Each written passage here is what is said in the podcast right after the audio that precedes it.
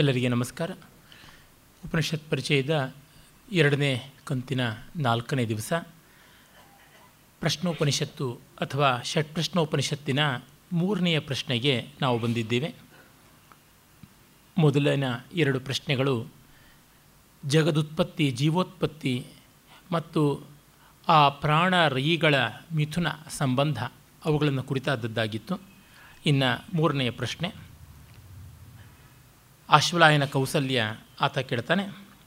ಅಥಹೈನಂ ಕೌಸಲ್ಯಶ್ಚಾಶ್ವಲಾಯನ ಪಪ್ರಚ್ಛ ಭಗವನ್ ಕುತ ಏಷ ಪ್ರಾಣೋಜಾಯತೆ ಕಥಂ ಆಯಾತಿ ಅಸ್ಮಿನ್ ಶರೀರೇ ಆತ್ಮಾನಂ ವಾ ಪ್ರವಿಭಜ್ಯ ಕಥಂ ಪ್ರಾತಿಷ್ಠತೆ ಕೇನ ಉತ್ಕ್ರಮತೆ ಕಥಂ ಬಾಹ್ಯಮಭಿಧತ್ತೆ ಕಥಂ ಅಧ್ಯಾತ್ಮಮಿತಿ. ಈ ಪ್ರಾಣ ಎಲ್ಲಿಂದ ಹುಟ್ಟುತ್ತದೆ, ಜೀವ ಈ ಪ್ರಾಣ ಶರೀರಕ್ಕೆ ಹೇಗೆ ಬರುತ್ತದೆ, ತನ್ನನ್ನು ತಾನು ಐದು ವಿಧವಾಗಿ ವಿಭಾಗ ಮಾಡಿಕೊಳ್ಳುತ್ತೆ ಅಂತ ಹಿಂದೆ ಹೇಳಿದ್ರಲ್ಲ, ಅದು ಹೇಗೆ ಮಾಡಿಕೊಳ್ಳುತ್ತದೆ ಮತ್ತು ಯಾವ ರೀತಿ ಹೊರಡುತ್ತದೆ, ಹೊರಜಗತ್ತನ್ನು ಹೇಗೆ ತಾಳಿದೆ, ಒಳಜಗತ್ತನ್ನು ಹೇಗೆ ತಾಳಿದೆ ಅಂತನ್ನುವ ಪ್ರಶ್ನೆಗಳನ್ನು ಒಂದೇ ಪ್ರಶ್ನೆಯಲ್ಲಿ ಅನೇಕ ಉಪಪ್ರಶ್ನೆಗಳು. ತಾತ್ಪರ್ಯವಾಗಿ ಹೇಳಬೇಕು ಅಂದರೆ ಪ್ರಾಣನ ಚಟುವಟಿಕೆಗಳು, ಪ್ರಾಣನ ಆದ್ಯಂತಗಳು, ವೇರಬೌಟ್ಸ್, ಆ ಪ್ರಾಣದ ಆದಿ, ಅಂತ್ಯ, ಮಧ್ಯ ಎಲ್ಲವನ್ನೂ ಕುರಿತಾದದ್ದನ್ನು ಹೇಳುವಂಥದ್ದು ಈ ಪ್ರಶ್ನೆ. ಅದಕ್ಕೆ ಉತ್ತರ ಚೆನ್ನಾಗಿ ಹೇಳ್ತಾರೆ. ತಸ್ಮೈ ಸ ಹೋವಾಚ ಅತಿ ಪ್ರಶ್ನಾನ್ ಪೃಚ್ಛಸಿ ಬ್ರಹ್ಮಿಷ್ಟೋಸಿ ತಸ್ಮಾತ್ತೇಹಂ ಬ್ರವೀಮಿ. ನೀನು ಅತಿ ಪ್ರಶ್ನೆಯನ್ನು ಕೇಳ್ತಾ ಇದೀಯಾ ಅಂತ. ಅತಿ ಪ್ರಶ್ನೆ ಅನ್ನೋದಕ್ಕೆ ಬೃಹದಾರಣ್ಯಕದಲ್ಲಿ ಒಂದು ಅರ್ಥ ಇದೆ, ಇಲ್ಲೊಂದು ಅರ್ಥ ಇದೆ. ಬೃಹದಾರಣ್ಯಕದಲ್ಲಿ ಗಾರ್ಗಿಯನ್ನು ಯಾಜ್ಞವಲ್ಕ್ಯರು ಮಾತಿಪ್ರಾಕ್ಷೀಹಿ ಅಂದರೆ ಅತಿಯಾದ ಪ್ರಶ್ನೆಗಳನ್ನು ಕೇಳಬೇಡ ಅಂತ ಗದರಿಸಿದಂತೆ ಕಾಣುತ್ತದೆ. ಇಲ್ಲಿ ಅತಿ ಪ್ರಶ್ನೆ ಅಂದರೆ ಸೂಕ್ಷ್ಮ ಪ್ರಶ್ನೆ ಅನ್ನುವಂಥ ಅರ್ಥ. ಅದನ್ನು ಆಚಾರ್ಯರು ಹೇಳ್ತಾರೆ. ಅತಿ ಪ್ರಶ್ನಾನ್ ಪೃಚ್ಛಸಿ ಅತಿಶಯೇನ ಬ್ರಹ್ಮವಿತ್ವಂ ದುರ್ವಿಜ್ಞೇಯತ್ವಾತ್ ವಿಷಮ ಪ್ರಶ್ನಾರ್ಹ ಅಂತ ಹೇಳಿಬಿಟ್ಟು, ತುಂಬ ಸೂಕ್ಷ್ಮವಾದ ಜಟಿಲವಾದ ಪ್ರಶ್ನೆ ಕೇಳ್ತಾ ಇದೆಯಾ, ಸಂತೋಷ ಅಂತ. ಯಾರು ಒಳ್ಳೆ ಕಠಿಣವಾದ ಪ್ರಶ್ನೆಗಳನ್ನು ಶಿಷ್ಯ ಕೇಳಿದೊಡನೆಯ ಸಂತೋಷ ಅಂತಾರೋ ಅವರು ನಿಜವಾಗಿ ಒಳ್ಳೆಯ ಗುರುಗಳು. ಈ ಥರದ ಮುಜುಗರ ತರುವ, ಗೊಂದಲ ತರುವ, ಉತ್ತರಿಸಲಾಗದ ಪ್ರಶ್ನೆಗಳನ್ನು ಕೇಳಿ ತತ್ತರಗೊಳಿಸುವುದು ಬೇಡ ಅಂತ ಭಾವಿಸಿದರೆ ಹೀಗೆ. ಹಾಗೆಯೇ ಯಾವ ವಿದ್ಯಾರ್ಥಿ ಇಂಥ ಕಷ್ಟದ ಪ್ರಶ್ನೆಯನ್ನು ಕೇಳಿದ್ರೂ ಪರವಾಗಿಲ್ಲ ಅಂತ ಗುರುವನ್ನು ಕೇಳ್ಕೊತಾನೋ, ವೈಭವಸಿ ಮಾಡುವಾಗ, ಮೌಖಿಕ ಪ್ರಶ್ನೆ ಮೌಖಿಕ ಪರೀಕ್ಷೆ ನಡೆಸುವಾಗ ಅಂತಹ ಶಿಷ್ಯನ ಬಗ್ಗೆ ಗುರುವಿಗೆ ತುಂಬ ಸಂತೋಷ, ಆತ ಉತ್ಕೃಷ್ಟ ಶಿಷ್ಯ ಅಂತ. ನನಗೆ ನೆನಪಾಗುತ್ತದೆ, ಮೈಸೂರಿನಲ್ಲಿರುವ ದೊಡ್ಡ ಸಂಸ್ಕೃತ ವಿದ್ವಾಂಸರು, ಕನ್ನಡದ ಇಂಗ್ಲೀಷ್ನಲ್ಲಿ ಕೂಡ ಒಳ್ಳೆ ಒಳ್ಳೆಯ ಲೇಖನಗಳನ್ನು ಬರೆದಂಥ, ಪುಸ್ತಕಗಳನ್ನು ಬರೆದ ವಿದ್ವಾನ್ ಎಚ್ ವಿ ನಾಗರಾಜರಾಯರು, ಅವರು ಅಂಥ ವಿದ್ವಾಂಸರಾಗಿದ್ದರು. ಅವರು ಪಾಠಶಾಲೆಯಲ್ಲಿ ವ್ಯಾಕರಣವನ್ನು ಓದಿ ವ್ಯಾಕರಣದ ಮೌಖಿಕ ಪರೀಕ್ಷೆಗೆ ಬಂದಿದ್ದರು. ಆಗ ಆದರಣೀಯರಾದ ರಂಗನಾಥ ಶರ್ಮಾ ಅವರು ಮೌಖಿಕ ಪ್ರಶ್ನೆಗಳನ್ನು ಕೇಳುವ ವಿದ್ವಾಂಸರಾಗಿ ಬಂದಿದ್ದರು, ವೈಭವಸಿ ನಡೆಸುವ ಪರೀಕ್ಷಕರಾಗಿ. ನಾಗರಾಜರಾಯರು ಹೇಳಿದರು ಈ ಮಾ ಪ್ರಸಂಗವನ್ನು, ಮತ್ತು ರಂಗನಾಥ್ ಶರ್ಮರು ನನಗೆ ಹೇಳಿದರು. ಹೀಗಾಗಿ ಎರಡೂ ಕಡೆಯಿಂದ ಹೇಳಿದ್ರಿಂದ ಅತ್ಯಂತ ಸತ್ಯವಾದದ್ದು. ಅಲ್ಲಿ ಅವರು ನಾಗರಾಜರಾಯರು ಹೇಳಿದಂತೆ ಅತಿ ಕಷ್ಟಾನೇವ ಪ್ರಶ್ನಾನ್ ಪೃಚ್ಛತ ಅಂತಂದ್ರಂತೆ, ನನಗೆ ಅತ್ಯಂತ ಕಷ್ಟದ ಪ್ರಶ್ನೆಗಳನ್ನೇ ಕೇಳಿ ಅಂತ. ಇವರು ರಂಗನಾಥ್ ಶರ್ಮರು, ನನ್ನ ಲೈಫ್ ಟೈಮ್ನಲ್ಲೇ ನಾನು ಈ ಥರ ಕೇಳಿದ ವಿದ್ಯಾರ್ಥಿಯನ್ನು ನೋಡಿರಲಿಲ್ಲ, ಎಲ್ಲಕ್ಕೂ ಉತ್ತರ ಕೊಟ್ಟರು ಅಂತ ಹೇಳಿಬಿಟ್ಟು. ರಂಗನಾಥ್ ಶರ್ಮರನ್ನು ಒಪ್ಪಿಸುವುದು ಕಷ್ಟ ಇದೆ, ಅವರನ್ನು ಒಪ್ಪಿಸಿದ್ರಲ್ಲ. ಹೀಗೆ ಶಾಸ್ತ್ರವಿತ್ತುಗಳು, ತತ್ವವಿತ್ತುಗಳಿಗೆ ಅತಿ ಪ್ರಶ್ನೆಗಳನ್ನು ಕೇಳಿದಾಗ ತುಂಬ ಸಂತೋಷವಾಗುತ್ತದೆ. ಆ ಶಾಸ್ತ್ರ ಸೂಕ್ಷ್ಮದ ಕಡೆಗೆ ಗಮನ ಹೋಗ್ತಾ ಇದೆಯಲ್ಲ ಅಂತ. ಅತಿ ಪ್ರಶ್ನಾನ್ ಪೃಚ್ಛಸಿ ಬ್ರಹ್ಮಿಷ್ಠೋಸೀತಿ ತಸ್ಮಾತ್ತೇಹಂ ಬ್ರವೀಮಿ. ನೀನು ಬ್ರಹ್ಮಿಷ್ಠನಾಗ್ತಾ ಇದೆಯಾ ಅಂದರೆ ಅತಿಶಯೇನತ್ವ ಬ್ರಹ್ಮವಿತ್, ಬ್ರಹ್ಮದ ಚಿಂತನೆಯ ಕಡೆಗೆ ನಿನ್ನ ಭಾವ ಬಲಿತಿದೆ, ಅದರಿಂದ ಸಂತೋಷವಾಗಿ ಹೇಳ್ತೀನಿ, ತುಂಬ ಮೆಚ್ಚುಗೆಯಿಂದ ನಾನು ಉತ್ತರ ಕೊಡ್ತೀನಿ ಅಂತ ಹೊಗಳ್ತಾರೆ. ಆತ್ಮನ ಏಷ ಪ್ರಾಣೋಜಾಯತೆ ಯಥೈಷಾ ಪುರುಷೇ ಛಾಯೇ ತಸ್ಮಿನ್ ಏತತ್ ಆತತಂ ಮನೋಕೃತೇನ ಆಯಾತಿ ಅಸ್ಮಿನ್ ಶರೀರೇ. ಈ ಪ್ರಾಣವು ಅಂದರೆ ಈ ಜೀವಸ್ಪಂದವು ಆತ್ಮನಿಂದ ಬರುತ್ತದೆ. ಆತ್ಮ ಅಂತಂದರೆ ಪರಮಪುರುಷ, ಪರಮಸದ್ವಸ್ತುವಾದದ್ದು, ಕೇವಲ ಚೈತನ್ಯ ಅಂತ. ಇಲ್ಲಿ ಒಂದು ಪ್ರಶ್ನೆ ಬರಬಹುದು, ಪ್ರಾಣವೇ ದೊಡ್ಡದು ಚೈತನ್ಯ ಅಂತ ಹೇಳಿ ಆಯಿತು, ಮತ್ತು ಆತ್ಮ ಅಂತ ಹೇಳ್ತಿದ್ದೀರಲ್ಲ ಅಂದರೆ ಇಲ್ಲಿ ಇಷ್ಟೆ. ದೇಹ ಇಷ್ಟು ಚಟುವಟಿಕೆಯಿಂದ ಕೂಡಿ ಎಲ್ಲವನ್ನೂ ನಡೆಸ್ತಾ ಇದೆ. ಈ ಜಗದ್ವ್ಯವಹಾರವೆಲ್ಲವೂ ನಡೀತಾ ಇರುವಂಥದ್ದಕ್ಕೆ ಒಂದು ಮೂಲ ಬೇಕು ಅನ್ನುವ ಅರ್ಥದಲ್ಲಿ ಆತ್ಮ. ಈ ಜಗದ್ವ್ಯವಹಾರವೆಲ್ಲವೂ ಜೀವಾಶ್ರಿತವಾಗಿ ನಡೀತಾ ಇದೆ ಅಂತನ್ನುವಲ್ಲಿಗೆ ಪ್ರಾಣ ಅಂತ. ಅಂದರೆ ಸೋಪಾಧಿಕವಾದ ಆತ್ಮನನ್ನು ಪ್ರಾಣ ಅಂತ ಕರಿತೀವಿ, ನಿರುಪಾಧಿಕವಾದ ಪ್ರಾಣನನ್ನು ಆತ್ಮ ಅಂತ ಕರಿತೀವಿ ಅಂತ. ವೇದಾಂತದಲ್ಲಿ ಕೆಲವೊಮ್ಮೆ ಆತ್ಮಶಬ್ದವನ್ನು ಶರೀರ ಅನ್ನುವ ಅರ್ಥದಲ್ಲೂ ಬಳಸಿರುವಂಥದ್ದು ಉಂಟು, ವೆರಿ ರೇರ್ ಆಫ್ ಕೋರ್ಸ್. ಆದರೆ ಈ ಶಬ್ದಗಳ ಒಂದು ಯದೃಚ್ಛಾ ಪ್ರಯೋಗದಿಂದ ಕಾಮಚಾರ ಪ್ರಯೋಗ ಅಂತ ಕರೀತಾರೆ ಶಾಸ್ತ್ರೀಯವಾಗಿ. ಮನಸ್ವಿ ಮನಸ್ಸು ಬಂದಂತೆ ಬಳಸಿದರೂ ಕೂಡ ನಾವು ಗೊಂದಲಕ್ಕೆ ಒಳಗಾಗಬೇಕಾಗಿಲ್ಲ. ಮುಖ್ಯ ತಾತ್ಪರ್ಯ, ಮುಖ್ಯವಾಗಿ, ಪ್ರಧಾನವಾಗಿ, ಪ್ರಚುರವಾಗಿ ಅವುಗಳನ್ನು ಬಳಸುವುದು ಹೇಗೆ, ಆ ಮೇನ್ ಕಾನೋಟೇಷನ್ ಏನಿದೆ ಅದನ್ನು ನಾವು ನೋಡಿಕೊಳ್ಳಬೇಕು. ಮತ್ತು ಈ ಆತ್ಮವಸ್ತು ಅಂತ ಮತ್ತೆ ಮತ್ತೆ ಮತ್ತೆ ಮತ್ತೆ ಹೇಳ್ತಾ ಇದ್ದಾರಲ್ಲ, ಅದಕ್ಕೆ ಎಲ್ಲಾದರೂ ಅಸ್ತಿತ್ವ ಉಂಟೆ ಅನ್ನುವ ಒಂದು ಪ್ರಶ್ನೆ ಬರುತ್ತದೆ. ಯಾಕೆಂದರೆ ವಿಜ್ಞಾನಿಗಳು ತುಂಬ ಹೇಳ್ತಾರೆ, ಇವೆಲ್ಲವೂ ಕಡೆಗೆ ಕೆಮಿಕಲ್ ರಿಯಾಕ್ಷನ್ಸ್ ಅಷ್ಟೇ, ನಮ್ಮ ಭಾವನೆಗಳು ಮತ್ತೊಂದು ಮಗದೊಂದು ಅಂತೆಲ್ಲ ಹೇಳಿ. ಆದರೆ ಅವರು ಒಂದು ದೊಡ್ಡ ಸೂಕ್ಷ್ಮವನ್ನು ಮರೆತಿದ್ದಾರೆ. ಏನೆಂದರೆ ಮನಸ್ಸಿನ ಬುದ್ಧಿಯ ಚಟುವಟಿಕೆಗಳೆಲ್ಲವೂ ಮನಸ್ಸೇ ಬುದ್ಧಿಯೇ ಅಂತ ಅಂದುಕೊಂಡಿದ್ದಾರಲ್ಲ ಅದು. ಇಲ್ಲಿ ಮಾಡ್ತಾ ಇರುವಂತಹ ಒಂದು ಅಜ್ಞಾನದ ದೋಷ ಅಂದರೆ ವಿಷಯಿ ಬೇರೆ ವಿಷಯ ಬೇರೆ ಅಂತನ್ನುವಂಥದ್ದು. All that mind contains is called as mind mind all that activity itself is treated as life. ಬ್ರೈನಲ್ಲಿ ನಡೀತಕ್ಕಂಥ ಕೆಮಿಕಲ್ ರಿಯಾಕ್ಷನ್ನೋ ಯಾವುದೋ ಒಂದು ಏನೇ ಆಗಲಿ ನಮಗೇನು ತೊಂದರೆ ಇಲ್ಲ, ನಮೇ ಕಿಂಚನ ದಹ್ಯತೆ ಅಂತ, ನಮಗೇನು ತೊಂದರೆ ಇಲ್ಲ. ಆದರೆ ಪರಮಾರ್ಥತಃ ಅಲ್ಲಿ ಯಾವುದರಿಂದ ಆಗ್ತಾ ಇದೆ, ಅದಕ್ಕೆ ಆಶ್ರಯ ಯಾವುದು? ನೀವು ಹೇಳೋದು ಹೇಗಿದೆ ಅಂತಂದರೆ ತುಪ್ಪಕ್ಕೆ ತುಪ್ಪವೇ ಆಶ್ರಯ ಅಂದಂತೆ. ತುಪ್ಪಕ್ಕೆ ಪಾತ್ರೆ ಒಂದು ಆಶ್ರಯ ಆಗಬೇಕು. ಹೀಗಾಗಿ ವಿಷಯಿ ಮತ್ತು ವಿಷಯ ಅನ್ನುವ ವ್ಯತ್ಯಾಸಗಳನ್ನು ಮಾಡಿಕೊಳ್ತಾ ಇಲ್ಲ. ಯಾಕೆಂದರೆ ನಾವು ಜ್ಞಾನ ಅಂತಂದ ತಕ್ಷಣವೇ ಕಾನ್ಷಿಯಸ್ನೆಸ್ ಅಂತಂದರೆ ಕಾನ್ಷಿಯಸ್ನೆಸ್ ಆಫ್ ವಾಟ್ ಅನ್ನುವಾಗ ಅದು ಸವಿಕಲ್ಪ. ಜಸ್ಟ್ ಕಾನ್ಷಿಯಸ್ನೆಸ್ ಅನ್ನುವಂಥದ್ದನ್ನು ನಾವು ಹೇಳ್ತಾ ಇದ್ದೀವಿ, ಚೈತನ್ಯ ಅನ್ನುವಂಥದ್ದನ್ನು. ಈಗ ಜ್ಞಾನ ಅಂದೊಡನೆ ಯಾವುದರ ಜ್ಞಾನ ಅನ್ನುವ ಸವಿಶೇಷ ಬಂದಾಗ ಅವರು ಏನೇನು ವಿಜ್ಞಾನಿಗಳು ಹೇಳ್ತಾರೆ ಅದನ್ನೆಲ್ಲವನ್ನೂ ನಾವು ಒಪ್ಪಿಕೊಳ್ತೀವಿ, ತೊಂದರೆಯೇ ಇಲ್ಲ. ಮತ್ತು ಅವರು ಹೇಳ್ತಾರೆ, ನೀವೆಲ್ಲ ಹೀಗೆ ಅಂತ ಇರ್ತೀರಾ, ಕಡೆಗೆ ಈ ಜಗತ್ತು ಹೇಗೆ ಬಂತು ಅನ್ನುವಂಥ ರಹಸ್ಯ ಮಾತ್ರ ನಿಮ್ಮ ಕೈನಲ್ಲಿ ಹೇಳೋಕ್ಕಾಗೋಲ್ಲ, ಕಡೆಗೆ ಆ ಬ್ರಹ್ಮ ಸೃಷ್ಟಿ ಮಾಡಿಬಿಡ್ತಂತೆ ಮತ್ತೊಂದು ಮಗದೊಂದು ಹೀಗೆ ಹೇಳ್ತೀರಾ. ನಿಮ್ಮ ಅಜ್ಞಾತವಾದದ್ದಕ್ಕೆಲ್ಲ ಆತ್ಮ, ಬ್ರಹ್ಮ, ಜೀವ ಈ ಥರ ಹೆಸರುಗಳನ್ನು ಕೊಟ್ಬಿಡ್ತೀರಾ. ನಾವು ಅದನ್ನು ಅಜ್ಞಾತ ಅಂತಲೇ ಅಂತೀವಿ, ಅದರೊಳಗೇನು ಚಿಂತೆ ಏನೂ ಇಲ್ಲ. ನೀವು ಅಜ್ಞಾತವಾದದ್ದನ್ನು ಅಜ್ಞಾತವಾಗಿಯೇ ಉಳಿಸ್ತೀರಾ, ನಾವು ಅದಕ್ಕೊಂದು ಹೆಸರು ಕೊಡ್ತೀವಿ ಅನ್ನೋ ಮಟ್ಟದ್ದೇ ಆಗಿದ್ದಿದ್ದರೆ ತೊಂದರೆ ಇರಲಿಲ್ಲ. ಆದರೆ ಇಲ್ಲಿ ಹಾಗಲ್ಲ, ನನ್ನ ಅನುಭವ ಇದೆಯಲ್ಲ ಅದರಿಂದಲೇ ಅವಸ್ಥಾತ್ರಯ ಮೀಮಾಂಸೆ ಅನಿವಾರ್ಯವಾದದ್ದು.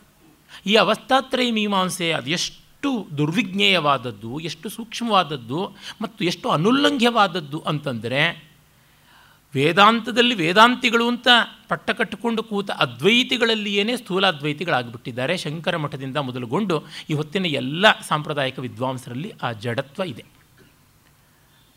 ಇನ್ನು ಬೇರೆಯ ವೇದಾಂತಗಳ ಬಗೆಗೆ ಹೇಳಲೇಬೇಕಾಗಿಲ್ಲ. ಹನುಮಂತನೇ ಹಗ್ಗ ತಿನ್ನುವಾಗ ಪೂಜಾರಿ ಶಾವಿಗೆ ಅನ್ನುವಂಥ ಸ್ಥಿತಿ. ಇನ್ನು ವಿಜ್ಞಾನಿಗಳಲ್ಲಿ ಗಾರ್ಡನ್ ಇದ್ರೆಯನ್ನು ಅವರು ಆಬ್ಸೆನ್ಸ್ ಆಫ್ ಕಾನ್ಷಿಯಸ್ನೆಸ್ ಅಂತಲೇ ಟ್ರೀಟ್ ಮಾಡ್ತಾ ಇದ್ದಾರೆ ಹೊರತುನುವೆ ಬೇರೆ ಯಾವ ರೀತಿಯಲ್ಲೂ ಅಲ್ಲ. ಅಂದರೆ ಜಾಗೃತ ಅಭಿನಿವೇಶ, ಎಚ್ಚರದ ಅಭಿನಿವೇಶದಿಂದಲೇ ಇವರು ಹೀಗೆ ಮಾಡ್ತಾ ಇದ್ದಾರೆ. It is the bias of the wakeful state. ಅದು ಗೊತ್ತಾಗೋದಕ್ಕೆ ತುಂಬ ನಿರುದ್ವಿಗ್ನವಾಗಿ ನಿರಭಿನಿವೇಶದಿಂದ ಚಿಂತೆ ಮಾಡಬೇಕು, ಸುಮ್ಮನೆ ವಾದ ಮಾಡಿ ನಡೆಯುವಂಥದ್ದಲ್ಲ. ಏಕೆಂದರೆ ವಾದ ಮಾಡಿ ಯಾವುದನ್ನು ಪ್ರೂವ್ ಮಾಡಬಹುದು ಅಂತಂದರೆ ಬಾಹ್ಯವಾದ ವಸ್ತುವನ್ನು ಪ್ರೂವ್ ಮಾಡಬಹುದು. ಇದು ತನಗೆ ತಾನೇ ಗೊತ್ತಾಗಬೇಕಾದದ್ದು. ವಾದ ಮಾಡಿ ಒಂದು ಪದಾರ್ಥದ ಸಿಹಿಯನ್ನು ಕಹಿಯನ್ನು ಹೇಳೋದಕ್ಕೆ ಸಾಧ್ಯವ, ಅನುಭವಕ್ಕೆ ವಾದ ಮಾಡೋಕ್ಕಾಗೋಲ್ಲ. ಯಾರು ವಾದಕ್ಕೆ ಹೋಗ್ತಾರೋ ಬಾಯಿ ನೋಯಿಸ್ಕೋತಾರೆ, ಇಲ್ಲ ಮೈಕೈಯನ್ನು ನೋಯಿಸ್ಕೋತಾರೆ. ಹಾಗಾಗಿ ಅಲ್ಲಿ ಯಾವ ವಾದವೂ ಮಾಡಬೇಕಾಗಿಲ್ಲ. ಒಳ್ಳೆಯದಪ್ಪ, ನಿನಗೆ ಈ ಉತ್ತರದಲ್ಲಿ ಸಮಾಧಾನ ಇದೆಯಾ, ಮುಂದುವರಿ ಅಂತ ಬಿಡಬೇಕೇ ಹೊರತು ಎಲ್ಲ ಕಡೆಗೂ ನಾವು ತಗಾದೆ ಮಾಡಿಕೊಂಡು ಹೋಗೋದ್ರೊಳಗೆ ಅರ್ಥ ಕಾಣೋದಿಲ್ಲ. ಒಂದು ಒಳ್ಳೆಯ ಮಾತನ್ನು ಭಾಸ್ಕರಾಚಾರ್ಯರು ಹೇಳ್ತಾರಲ್ಲ, ಅನೇಕ ಬಾರಿ ಸ್ಮರಿಸಿಕೊಂಡಿದ್ದೀನಿ ಇಲ್ಲಿಯೇ ನಾನು. ಶಾಸ್ತ್ರಾರ್ಥಾನ್ ತತ್ವತೋ ಜ್ಞಾತ್ವಾ ಚರಿಷ್ಯಾಮೋ ವಯಂ ಸದಾ ನೋ ವ್ಯಸನಿತಾ ಕಾಚಿತ್ ವಿಮತಿ ಪ್ರತಿಬೋಧನೆ. ನಾವು ಶಾಸ್ತ್ರದ ವಿಚಾರದ ತತ್ವವನ್ನು, ಪರಮತಾತ್ಪರ್ಯವನ್ನು ಅರ್ಥ ಮಾಡಿಕೊಂಡು ಬದುಕ್ತೀವಿ. ಹಾಗಂತ ನಮಗೆ ವಿರೋಧಿಗಳನ್ನೆಲ್ಲ ಒಪ್ಪಿಸಲೇಬೇಕು ಅನ್ನುವ ಚಟ ಇಲ್ಲ ಅಂತ. We are not crazy after that. ನಮಗೆ ಆ ರೀತಿಯಾದ ವ್ಯಸನ, we are not addicted to convince the inconvincible. ಆ ರೀತಿಯಾಗಿ ಅನ್ಕನ್ವಿನ್ಸ್ಡ್ ಆಗಿ ಯಾವುದೂ ಒಪ್ಪಿಗೆ ಮಾಡ್ಕೊಳ್ಳದೆ ಇರ್ತಾರಲ್ಲ ಅಡಮೆಂಟಾಗಿ, ಅವ್ರನ್ನ ಒಪ್ಪಿಸಲೇಬೇಕು ಅನ್ನೋ ಜಿದ್ದು ಬೇಕಿಲ್ಲ. ನಿಮಗೆ ಸಮಾಧಾನ ಇದ್ದರೆ ಇರಲಿ, ತೊಂದರೆ ಇಲ್ಲ. ನನಗೆ ಬಂತಲ್ಲ ನಿಶ್ಚಯ, ನನಗೆ ಸಿಹಿ ಅಂತ ಆಯ್ತಲ್ಲ, ನೀನು ಹಾಕ್ಕೊಂಡಾಗ ಗೊತ್ತಾಗುತ್ತದೆ, ಅಲ್ಲಿವರೆಗೂ ಇಲ್ಲ. ಇಲ್ಲ ಇಲ್ಲ ಸಕ್ಕರೆ ಅಂತಂದರೆ C six H twelve O six ಅಂತಂದರೆ ಸಂತೋಷ ಜಪ ಮಾಡ್ಕೊಂಡಿರು, ಯಾರು ಬೇಡ ಅಂತಾನೆ, ಅಲ್ಲಿಗೆ ಮುಗೀತು. ನೀನು ಮಾಹಿತಿಯಿಂದ ಅನುಭವಕ್ಕೆ ಬರ್ತಾ ಇಲ್ಲ. ಸಕ್ಕರೆ ಇದಾದರೂ ಸವಿಕಲ್ಪ ಅನುಭವ, ಇದು ನಿರ್ವಿಕಲ್ಪ ಅನುಭವ, ನಿರ್ವಿಷಯವಾದ ಅನುಭವ. ಇದಕ್ಕೇನಬೇಕು? ಹಾಗಾಗಿ ಗಾಢ ನಿದ್ರೆಯಲ್ಲಿ ನಾನಿರಲಿಲ್ವೋ, ನನ್ನ ಆನಂದ ಇರಲಿಲ್ವೋ, ಆ ಆನಂದದ ಲಿಂಗ ಅಂತೀವಲ್ಲ, ಆ ಪ್ರಫುಲ್ಲತೆ ಪ್ರಸನ್ನತೆ ಅದು ಇರಲಿಲ್ವೋ, ಹೀಗೆ. ಇಲ್ಲ ಇಲ್ಲ ಅದು ಪೂರ್ತಿ ಜಡತ್ವ ಅಂತನ್ನುವಾಗ ಕನಸಿನಿಂದ ನಾವು ತೆಗೆದುಕೊಳ್ಳಬೇಕು. ಕನಸು ಕಾಣ್ತಾ ಇರೋಷ್ಟೊತ್ತು ಅದು ಕನಸು ಅಂತ ಅನ್ನಿಸ್ತಾ ಇತ್ತಾ? ನಮಗೆ ಇಲ್ಲ. ನಾವು ಎಚ್ಚರದ ದೃಷ್ಟಿಯಿಂದ ನೋಡಿ ಕನಸು ಸುಳ್ಳು ಅಂತಂತೀವಿ, ಎಚ್ಚರದ ವಾಸನೆಗಳೇ ಕನಸಾಯಿತು ಅಂತೀವಿ. ಅದು ಸರಿ ಸರಿ ಇಲ್ಲ. ನಿಜವಾಗಿ ಕನಸು ಕನಸಾಗಿ ಪರಮಾರ್ಥ, ನಿದ್ರೆ ನಿದ್ರೆಯಾಗಿ ಪರಮಾರ್ಥ, ಎಚ್ಚರ ಎಚ್ಚರವಾಗಿ ಪರಮಾರ್ಥ. ಪ್ರತಿಯೊಂದು ಅವಸ್ಥೆಗಳನ್ನು ಸ್ವತಂತ್ರವಾಗಿ ಗಮನಿಸಬೇಕು, ಅವುಗಳಿಗೆ ಪೂರ್ಣವಾದ ಮೌಲ್ಯವನ್ನು ಕೊಡಬೇಕು. ನಮಗೆ ಎಚ್ಚರದ ಜಗತ್ತಿನಲ್ಲಿ ನಾವಿರೋದರಿಂದ ಆ ದೃಷ್ಟಿಯಿಂದಲೇ ನಾವು ನೋಡ್ತೀವಿ. ಅದು ಜಾಗೃತಿನ ಅಭಿನಿವೇಶ, the bias of the wakeful state. ಹೀಗಾಗಿ ಅಲ್ಲಿಗೆ ಹೆಚ್ಚು ಚರ್ಚೆಗೆ ಅವಕಾಶ ಇಲ್ಲ. ಸಾವಕಾಶವಾಗಿ ಆಲೋಚನೆ ಮಾಡಿ. ಇನ್ನೂ ಹೆಚ್ಚು ಬೇಕೋ, ಇನ್ನೂ ತಲೆ ಕೆಡಿಸ್ಕೊಳ್ಬೇಕೋ, ಎರಡು ಮಹಾಗ್ರಂಥಗಳಿವೆ. ಇನ್ನು ಬೇಕಾದ್ರೆ ಮೂರನೇದು ಹೇಳ್ಕೋಬಹುದು. ಸಚ್ಚಿದಾನಂದೇಂದ್ರ ಸರಸ್ವತಿ ಸ್ವಾಮಿಗಳು ಬರೆದಂತಹ ಒಂದು ಪರಮಾರ್ಥ ಚಿಂತಾಮಣಿ, ಅದರ ಮತ್ತೊಂದು ರೂಪವಾಗಿರುವಂಥ ಅವಸ್ಥಾತ್ರಯ ಚಂದ್ರಿಕೆ. ಇಂಗ್ಲೀಷ್ನಲ್ಲಿ ಓದಬೇಕು ಅಂದರೆ Vedanta the science of reality ಅಂತ ಅವರ ಗುರುಗಳು ಕೃಷ್ಣಸ್ವಾಮಿಯರವರು ಬರೆದದ್ದು ಉಂಟು, ಓದ್ಕೋಬಹುದು. ಇಲ್ಲ ನಾವು ಸಂಸ್ಕೃತದಲ್ಲೇ ಓದ್ತೀವಿ ಅಂದರೆ ವೇದಾಂತ ಪ್ರಕ್ರಿಯಾ ಪ್ರತ್ಯಭಿಜ್ಞಾ ಮೊದಲಾದಂಥ ಗ್ರಂಥಗಳು ಸ್ವಾಮಿಗಳೇ ಬರೆದಿದ್ದಾರೆ, ಓದ್ಕೊಳ್ಬಹುದು. ಅಂದರೆ ಇದು ಯಾವುದೂ ಗ್ರಂಥ ಇಲ್ಲದೆಯೇ ನಿತ್ಯ ಜೀವನದಿಂದ, ಎಚ್ಚರ ಕನಸು ನಿದ್ರೆಗಳ ಸೂಕ್ಷ್ಮಾವಲೋಕನದಿಂದ ಕಂಡುಕೊಳ್ಳಬಹುದು. ಅದನ್ನೇ ರಮಣ ಮಹರ್ಷಿ ರಮಣ ಮಹರ್ಷಿಗಳು, ನಿಸರ್ಗದತ್ತ ಮಹಾರಾಜ್ ಮೊದಲಾದವರೆಲ್ಲ ಮಾಡಿಕೊಂಡದ್ದು ಉಂಟು. ಏನದರಿಂದ ಫಲ? ಭಯಶೋಕ ಮೋಹಗಳ ನಿವೃತ್ತಿ ಫಲ ಅಷ್ಟೇ, ಇನ್ಯಾವುದೂ ಇಲ್ಲ. ವಿಜ್ಞಾನಿಗಳು ಪ್ರಾಮಾಣಿಕವಾದವರು ಏನಂತಾರೆ? ನಮಗೆ ಗೊತ್ತಿಲ್ಲ ಅಂತಾರೆ ಹೊರತು ನಿರಾಕರಿಸೋದಿಲ್ಲ. ಅಜ್ಞೇಯತಾವಾದಿಗಳು, ತೊಂದರೆ ಇಲ್ಲ, ನೀವು ಕಂಡುಕೊಳ್ಳಿ ಎಂದಾದರೂ, ನಾವಿಲ್ಲಿ ಸಮಾಧಾನವಾಗಿದ್ದೀವಿ, ಆಯಿತು, ಅಲ್ಲಿಗೆ ವಿ ಅಗ್ರಿ ಟು ಡಿಸಗ್ರಿ ಅಂತ ಕೂತ್ಕೊಳ್ಬಹುದು. ಅದರೊಳಗೆ ಇನ್ಯಾವ ಆಗ್ರಹವೂ ಬೇಕಾಗಿಲ್ಲ. ಸಮಾಧಾನ ಇದೆಯಾ? ಈ ಒಂದು ಆತ್ಮತತ್ವ ವಿವೇಚನೆಯ ಮೂಲಕವಾಗಿ ಪ್ರಸನ್ನತೆ ಬಂತು ಮನೋಬುದ್ಧೀಂದ್ರಿಯಗಳಿಗೆ. ಆ ಮೂಲಕ ಲೋಕವ್ಯವಹಾರದಲ್ಲಿ ಆತನಿಗೆ ಪ್ರಸನ್ನತೆ, ಪಾಠವ, ದಾಕ್ಷ್ಯ ಇವೆಲ್ಲ ಬಂತ. ಹೀಗಾಗಿ ಆತ್ಮವಸ್ತುವನ್ನು ಒಂದು ನಂಬಿಕೆಯಲ್ಲ, ಯಾರು ಫೇತ್ ಅಂತ ಬಿಲೀಫ್ ಅಂತ ಹೇಳ್ತಾರೋ ಅವರ ಅನಾತ್ಮವನ್ನೇ ಕುರಿತು ಹೇಳ್ತಾ ಇದ್ದಾರೆ. ಅದು ಬಿಲೀಫ್ ಅಲ್ಲ, ಅದು ಅನುಭವ. ಹಾಗಾಗಿ ಐ ಬಿಲೀವ್ ಇನ್ ಸೋಲ್ ಅಂತಂದರೆ ವದತೋ ವ್ಯಾಘಾತ, ನಾನಿದ್ದೀನಿ ಅಂತ, ನಾನು ನಂಬಿಕೊಂಡಿದ್ದೀನಿ ಅಂತ, ದೇವದಂಗೆ ಇದ್ದೇ ಇದೆಯಲ್ಲ ಇನ್ನೇನು. ಹೀಗಾಗಿ ಆ ವಾಕ್ಯ ರಚನೆಯಲ್ಲಿಯೇ ದೋಷ ಉಂಟು. ಹಾಗಾಗಿ soul is not a belief. ಹಾಗಿದ್ದರೆ ಸೋಲ್ ಅನ್ನುವಂಥದ್ದಕ್ಕೆ ನಮ್ಮ ಆತ್ಮ ಅನ್ನೋ ಅರ್ಥ ಅಲ್ಲ, ಇನ್ಯಾವುದೋ ಬೇರೆ ಬೇರೆ ಇದಾದಂಥದ್ದು ಅಂತನ್ನುವ ಅರ್ಥ ಇರಲಿ. ಈ ದೃಷ್ಟಿಯಿಂದ ಆತ್ಮ ಅನ್ನುವುದು ಪ್ರಾಣಕ್ಕೆ ಮೂಲ ಅಂತ ನಮಗೆ ಗೊತ್ತಾಗುತ್ತದೆ. ನೆರಳು ಹೇಗೆ ಯಥಾ ಏಷ ಛಾಯಾ ಪುರುಷೇ ಆತತ ಹೇಗೆ ದೇಹವನ್ನು ಅವಲಂಬಿಸಿಕೊಂಡು ಇರುತ್ತದೆಯೋ ಆ ರೀತಿಯಾಗಿ ಪ್ರಾಣ ಆತ್ಮವಸ್ತುವಿನಲ್ಲಿ ಸಮರ್ಪಿತವಾಗಿದೆ, ಆತ್ಮವಸ್ತುವಿನ ರಿಫ್ಲೆಕ್ಷನ್ ಅನ್ನುವಂತೆ. ಮತ್ತು ಇದು ಮನೋಕೃತೇನ, ವಸ್ತುತಃ ಅದು ಮನಃಕೃತೇನ ಅಂತ ಆಗಬೇಕು, ಆರ್ಷವಾಗಿ ಹಾಗೆ ಬಂದಿದೆ. ಮನಃಕೃತವಾದ ಸಂಕಲ್ಪಾದಿಗಳಿಂದ ಅದು ಈ ಶರೀರಕ್ಕೆ ಬರುತ್ತದೆ ಅಂತ ಹೇಳಿದರು. ಅಂದರೆ ಎಲ್ಲವೂ ಆಗಿರುವಂತಹ ಆತ್ಮನ ಏಕದೇಶೀಯವಾದ ಸೋಪಾಧಿಕವಾದ ಒಂದು ತೋರಿಕೆ ಪ್ರಾಣ ಅಂತಾಯಿತು. ಇನ್ನು ಯಥಾ ಸಮ್ರಾಟ್ ಏವ ಅಧಿಕೃತಾನ್ ವಿನಿಯುಂಕ್ತೆ ಏತಾನ್ ಗ್ರಾಮಾನ್ ಏತಾನ್ ಗ್ರಾಮಾನ್ ಅಧಿತಿಷ್ಠ ಅಧಿತಿಷ್ಠಸ್ವ ಇತ್ಯೇವಂ ಏವೈಷ ಪ್ರಾಣಃ ಇತರಾನ್ ಪ್ರಾಣಾನ್ ಪೃಥಕ್ ಪೃಥಗೇವ ಸನ್ನಿಧತ್ತೆ. ಹೇಗೆ ಮಹಾರಾಜ ಗ್ರಾಮಾಧಿಕಾರಿಗಳನ್ನು ಒಂದೊಂದು ಗ್ರಾಮಕ್ಕೂ ಈ ಗ್ರಾಮವನ್ನು ಆಳು, ಏತಾನ್ ಗ್ರಾಮಾನ್ ಏತಾನ್ ಗ್ರಾಮಾನ್ ಅಧಿತಿಷ್ಠಸ್ವ, ಇದನ್ನು ಆಳು, ಇದನ್ನು ನೋಡ್ಕೋ ಅಂತ ಹೇಗೆ ಮಾಡ್ತಾನೋ ಆ ರೀತಿ ಪ್ರಾಣವೇ ಮಿಕ್ಕ ಪ್ರಾಣಗಳನ್ನು ವಿಭಾಗ ಮಾಡಿಕೊಡುತ್ತದೆ ಅಂತ. ಆದರೆ ಒಂದಾದ ಪ್ರಾಣ ಬೇರೆ ಬೇರೆಯಾಗಿ ವಿಭಕ್ತ ಆಗುತ್ತದೆ, ಹಂಚಿಕೊಳ್ಳುತ್ತದೆ. ಅದನ್ನು ಹೇಳ್ತಾರೆ. ಪಾಯೂಪಸ್ಥೆ ಅಪಾನಂ ಚಕ್ಷುಶ್ರೋತ್ರೇ ಮುಖನಾಸಿಕಾಭ್ಯಾಂ ಪ್ರಾಣಃ ಸ್ವಯಂ ಪ್ರಾತಿಷ್ಠತೆ ಮಧ್ಯೇತು ಸಮಾನಃ ಏಷ ಏತತ್ ಹುತಂ ಅನ್ನಂ ಸಮಂ ನ ಇತಿ ತಸ್ಮಾತ್ ಏತಾಃ ಸಪ್ತಾರ್ಚಿಷಃ ಭವಂತಿ. ಇನ್ನು ಇವುಗಳು ಪಂಚಪ್ರಾಣಗಳು ಯಾವ ರೀತಿ ವಿಭಕ್ತವಾಗಿವೆ ಅಂತಂದರೆ, ಅಪಾನ ಅನ್ನುವಂಥ ಒಂದು ಪ್ರಾಣದ ಸ್ವರೂಪ ವಿಸರ್ಜನಾಂಗಗಳಲ್ಲಿ, ಮಲಮೂತ್ರ ವಿಸರ್ಜನೆಗಳಲ್ಲಿ ಅದು ಇರತಕ್ಕಂಥದ್ದು. ದೇಹದಿಂದ ಹೊರಗೆ ಹೋಗುವಂಥದ್ದೆಲ್ಲ ಒಂದಲ್ಲ ಒಂದು ರೀತಿಯಲ್ಲಿ ಅಪಾನಕ್ಕೆ ಸಂಬಂಧಪಟ್ಟಂಥದ್ದು. ಇನ್ನು ಪ್ರಾಣ ಈ ಮೂಗು ಬಾಯಿಗಳಿಂದ ಬರುವ ಗಾಳಿಯನ್ನು ಸ್ವೀಕಾರ ಮಾಡುತ್ತದೆ, ಆಹಾರವನ್ನು ಸ್ವೀಕಾರ ಮಾಡುತ್ತದೆ. ಮತ್ತು ಇನ್ನು ಜ್ಞಾನೇಂದ್ರಿಯಗಳು ಕಣ್ಣು ಕಿವಿ ಇವುಗಳಲ್ಲಿ ಇದೆ. ಮತ್ತು ಎಲ್ಲ ದೇಹದಲ್ಲಿ ವ್ಯಾಪಕವಾಗಿರ್ತಕ್ಕಂಥದ್ದು ಸಮಾನ. ಆಮೇಲೆ ಜಠರಾಗ್ನಿಯನ್ನು ಜೀರ್ಣ ಮಾಡಿಕೊಡ್ತಕ್ಕಂಥದ್ದು ಆಗಿದೆ ಅಂತ. ವಿಸರ್ಜನೆಯನ್ನು ಮಾಡುವಂಥದ್ದು ಅಪಾನ, ಸ್ವೀಕಾರ ಮಾಡುವಂಥದ್ದು ಪ್ರಾಣ. ಇನ್ನು ಅಥೈಕಯೋ ಊರ್ಧ್ವ ಅಥೈಕಯೋರು ಅಥೈಕಯೋರ್ಧ್ವವ್ಯುದಾನ ಪುಣ್ಯೇನ ಪುಣ್ಯಂ ಲೋಕಂ ನೈತಿ ಪಾಪೇನ ಪಾಪಂ ಉಭಾಭ್ಯಾಮೇವ ಮನುಷ್ಯ ಲೋಕಂ. ಇನ್ನು ಒಂದು, ಈ ಮಾತಾಡಬೇಕಾದ್ರೆ ಒಳಗಿಂದ ಗಾಳಿ ಹೊರಗೆ ಬರಬೇಕಲ್ಲ, ಅದನ್ನು ಮಾಡುವಂಥದ್ದು ಉದಾನ, ಅದು ಊರ್ಧ್ವಗಾಮಿಯಾಗಿರುವಂಥದ್ದು, ಅದು ಸುಷುಮ್ನ ನಾಡಿಯಿಂದ ಪ್ರೇರಿತವಾದದ್ದು. ಅದು ಪುಣ್ಯ ಲೋಕಗಳಿಗೆ ಪಾಪ ಲೋಕಗಳಿಗೆ ಅವರವರ ಸತ್ಕರ್ಮ ದುಷ್ಕರ್ಮಗಳಿಗೆ ಅನುಸಾರವಾಗಿ ಒಯ್ಯುತ್ತದೆ ಅಂತ. ಇಲ್ಲಿ ಪ್ರಾಣನ ವಿಭಾಗಗಳನ್ನು ಹೇಳುವಲ್ಲಿ ಒಂದಿಷ್ಟು ಆದಿಭೌತಿಕವಾದದ್ದು ಉಂಟು, ಒಂದಿಷ್ಟು ಆದಿದೈವಿಕವಾದದ್ದು ಉಂಟು. ಇದನ್ನು ನಾವು ಸ್ಪಷ್ಟ ಮಾಡಿಕೊಳ್ಬೇಕು. ಆದಿಭೌತಿಕ ಅಂದರೆ ಫಿಸಿಯೋಲಾಜಿಕಲ್ ಥಿಂಗ್ ಅಂತೀವಲ್ಲ, ದೇಹ ಮಾತ್ರದ್ದು ನಮಗೆ ಗೊತ್ತಿದೆ. ಪ್ರಾಣ ಅನ್ನುವಲ್ಲಿ ನಾವು ಈ ಎಲ್ಲ ಸ್ವೀಕಾರ ಮಾಡಿ ಜೀರ್ಣ ಮಾಡುವ ವ್ಯವಸ್ಥೆಯನ್ನು, ಅಪಾನ ಅನ್ನುವಲ್ಲಿ ವಿಸರ್ಜನಾಂಗಗಳ, ಸ್ಥೂಲವಾಗಿ ಹೇಳಬೇಕು, ಅದು ಹಂಡ್ರೆಡ್ ಪರ್ಸೆಂಟ್ ಸಮೀಕರಣ ಅಲ್ಲ, ಸ್ಥೂಲವಾದಂಥ ಸಮೀಕರಣ. ಆಗ ನಮಗೆ ಗೊತ್ತಾಗುತ್ತದೆ ಡೈಜೆಸ್ಟಿವ್ ಸಿಸ್ಟಮ್ಗೆ ಪ್ರಧಾನವಾಗಿ ಸಂಬಂಧಪಟ್ಟಿದ್ದು ಪ್ರಾಣ, ಅಂದರೆ ಎಕ್ಸ್ಕ್ರೀಟರಿ ಸಿಸ್ಟಮ್ಗೆ ಸಂಬಂಧಪಟ್ಟಿದ್ದು ಅಪಾನ ಅಂಥೇಳಿ.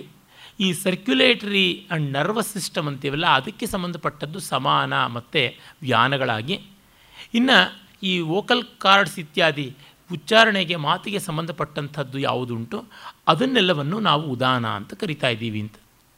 ಸಾಮಾನ್ಯವಾಗಿ ದೇಹದ ಚಟುವಟಿಕೆಗಳು ಯಾವುದುಂಟು, activities and metabolism of the body, ಅದನ್ನು ಪ್ರಾಣ, ಪ್ರಾಣಕೋಶ ಅನ್ನುವಂಥದ್ದು. ಅನ್ನಕೋಶ ಅಥವಾ ಅನ್ನಮಯ ಕೋಶ ಅನ್ನುವಾಗ ಸ್ಥೂಲವಾದ ದೇಹ, ಮತ್ತು ಪ್ರಾಣಮಯ ಅಂತಾಗ the vital organs of the body and the functions of the body ಅನ್ನುವ ಅರ್ಥದಲ್ಲಿ ಪ್ರಮುಖವಾದ ಈ ದೇಹದ ಅಂಗೋಪಾಂಗ ವ್ಯವಸ್ಥೆ, ಅವುಗಳ ಪ್ರಕ್ರಿಯೆ ಅಂತ. ಮತ್ತು ಮನೋಮಯ ಅಂತಂದರೆ ಮನಸ್ಸಿಗೆ ಸಂಬಂಧಪಟ್ಟಂಥದ್ದು, ವಿಜ್ಞಾನಮಯ ಅಂದರೆ ಬುದ್ಧಿಗೆ ಸಂಬಂಧಪಟ್ಟದ್ದು, ಅದು ಎರಡು ವಿಭಾಗಗಳಷ್ಟೇ. ಮತ್ತು ಆನಂದಮಯ ಅಂತಂದರೆ ಕೇವಲ ಅನುಭವಕ್ಕೆ ಸಂವೇದನೆಗೆ ಸಂಬಂಧಪಟ್ಟದ್ದು ಅಂತ ಹೀಗೆ ಮಾಡಿಕೊಂಡಿದ್ದಾರೆ ಪಂಚಕೋಶ ಅಂತ. ಇವುಗಳಿಗೆ ಆಧುನಿಕ ವಿಜ್ಞಾನಕ್ಕೆ ತುಂಬ ತುಂಬ ತಳಿಕೆ ಹಾಕಿ ನೋಡಿದರೆ ಎಷ್ಟೋ ಬಿಡುತ್ತದೆ, ಎಷ್ಟೆಷ್ಟೋ ಹೊಂದಾಣಿಕೆ ಆಗದಂತೆ ಹೋಗುತ್ತದೆ. ಈಗ ನಾಡಿಗಳು ಅಂತಂತಾರೆ, ಎಪ್ಪತ್ತೆರಡು ಸಾವಿರ ಅಂತಂದರು. ಅದನ್ನು ಏನಂತ ನೋಣ, ದೇಹವನ್ನು ಕತ್ತರಿಸಿ ನೋಡಿದ್ರೆ ಒಂದು ನಾಡಿಯೂ ಕಾಣಿಸೋಲ್ಲ. ಇಲ್ಲ, ಆ ನಾಡಿಗಳು ಉಂಟು ಅಂತ ಮೂರ್ಖತನದಿಂದ ಹೇಳುವಂಥವ್ರು ಇದ್ದೇ ಇದ್ದಾರೆ. ಅವುಗಳು ರಕ್ತನಾಳಗಳ ಹಾಗೆ ಉಂಟು ಅಂತ ಇನ್ನು ಕೆಲವರು ಅದೇ ಹೌದು ಅಂತಲೂ ಹೇಳ್ತಾರೆ. ಹಾಗಲ್ಲ, ಇವು ಹೇಳುವಂಥ ರೀತಿಗೂ ಅದಿರುವಂಥ ರೀತಿಗೂ ನೋಡಿದ್ರೆ, ಆಯುರ್ವೇದವನ್ನೇ ಇಟ್ಟುಕೊಂಡು ನೋಡಿದ್ರೆ ಗೊತ್ತಾಗುತ್ತದೆ ಅದು ಸರಿಯಿಲ್ಲ ಅಂತ. ಹಾಗಲ್ಲ, ಅವು they are cosmic energy channels ಅಂತೆಲ್ಲ ಹೇಳಿಬಿಟ್ಟಂತಾರೆ. ಅವೆಲ್ಲ ಜಾಣ್ಮೆಯ ವ್ಯಾಖ್ಯಾನಗಳು. ನಿನ್ನೆಯೂ ನಾನು ಹೇಳಿದ್ದೆ, ಆಧುನಿಕ ವಿಜ್ಞಾನದ ಎಷ್ಟೋ ಅನ್ವೇಷಣೆಗಳನ್ನು ಸಮೀಕರಣ ಮಾಡಿಕೊಂಡು ನಮ್ಮ ವೇದಾಂತಾದಿ ಶಾಸ್ತ್ರಗಳನ್ನು ನೋಡುವಲ್ಲಿ ನಾವು ಎಚ್ಚರ ಇಟ್ಟುಕೊಳ್ಬೇಕು. ಎಷ್ಟೋ ಅಲ್ಲಿ ಮುಂದುವರೆದು ಸೂಕ್ಷ್ಮತರವಾಗಿ ವ್ಯವಸ್ಥಿತವಾಗಿದೆ, ಇಲ್ಲಿ ಸ್ಥೂಲತರವಾಗಿದೆ. ನೆನ್ನೆ ದಿಗ್ದರ್ಶಕವಾಗಿ ರಾಜ ಜೇನು ಅಂತ ಇಲ್ಲಿ ಬಂದರೆ ಅದು ಅಲ್ಲ, ರಾಣಿ ಜೇನು ಹುಳ ಅಂತ ವಾಸ್ತವವಾಗಿರುವಂಥದ್ದು. ಆದರೆ ಇವರಿಗೆ ಆ ಲಿಂಗ ವ್ಯತ್ಯಾಸ ಮಾಡುವುದು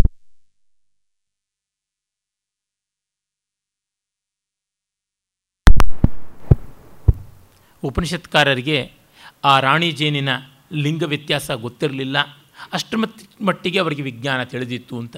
ಶಂಕರ ಭಾಷ್ಯದಲ್ಲೇ ಒಂದು ಕಡೆಗೆ ಬರುತ್ತದೆ, ಚೈತನ್ಯವೇ ಜಗತ್ತೆಲ್ಲ ಅಂತ ನಿರೂಪಣೆ ಮಾಡುವಲ್ಲಿ ಅವರು ಸಗಣಿಯಿಂದ ತಾನೇ ತಾನಾಗಿ ಹುಳುಗಳು ಹೇಗೆ ಬರ್ತವೆಯೋ ಆ ರೀತಿಯಾಗಿ ನೋಡಿದ್ರೆ ಗೊತ್ತಾಗುತ್ತದೆ, ಜಡದಿಂದ ಚೇತನವೂ ಬರ್ತದೆ, ಚೇತನದಿಂದ ಜಡವೂ ಬರ್ತದೆ, ಪರಮಾರ್ಥವಾಗಿ ಚೈತನ್ಯವೇ ಇರುವಂಥದ್ದು ಅಂತ.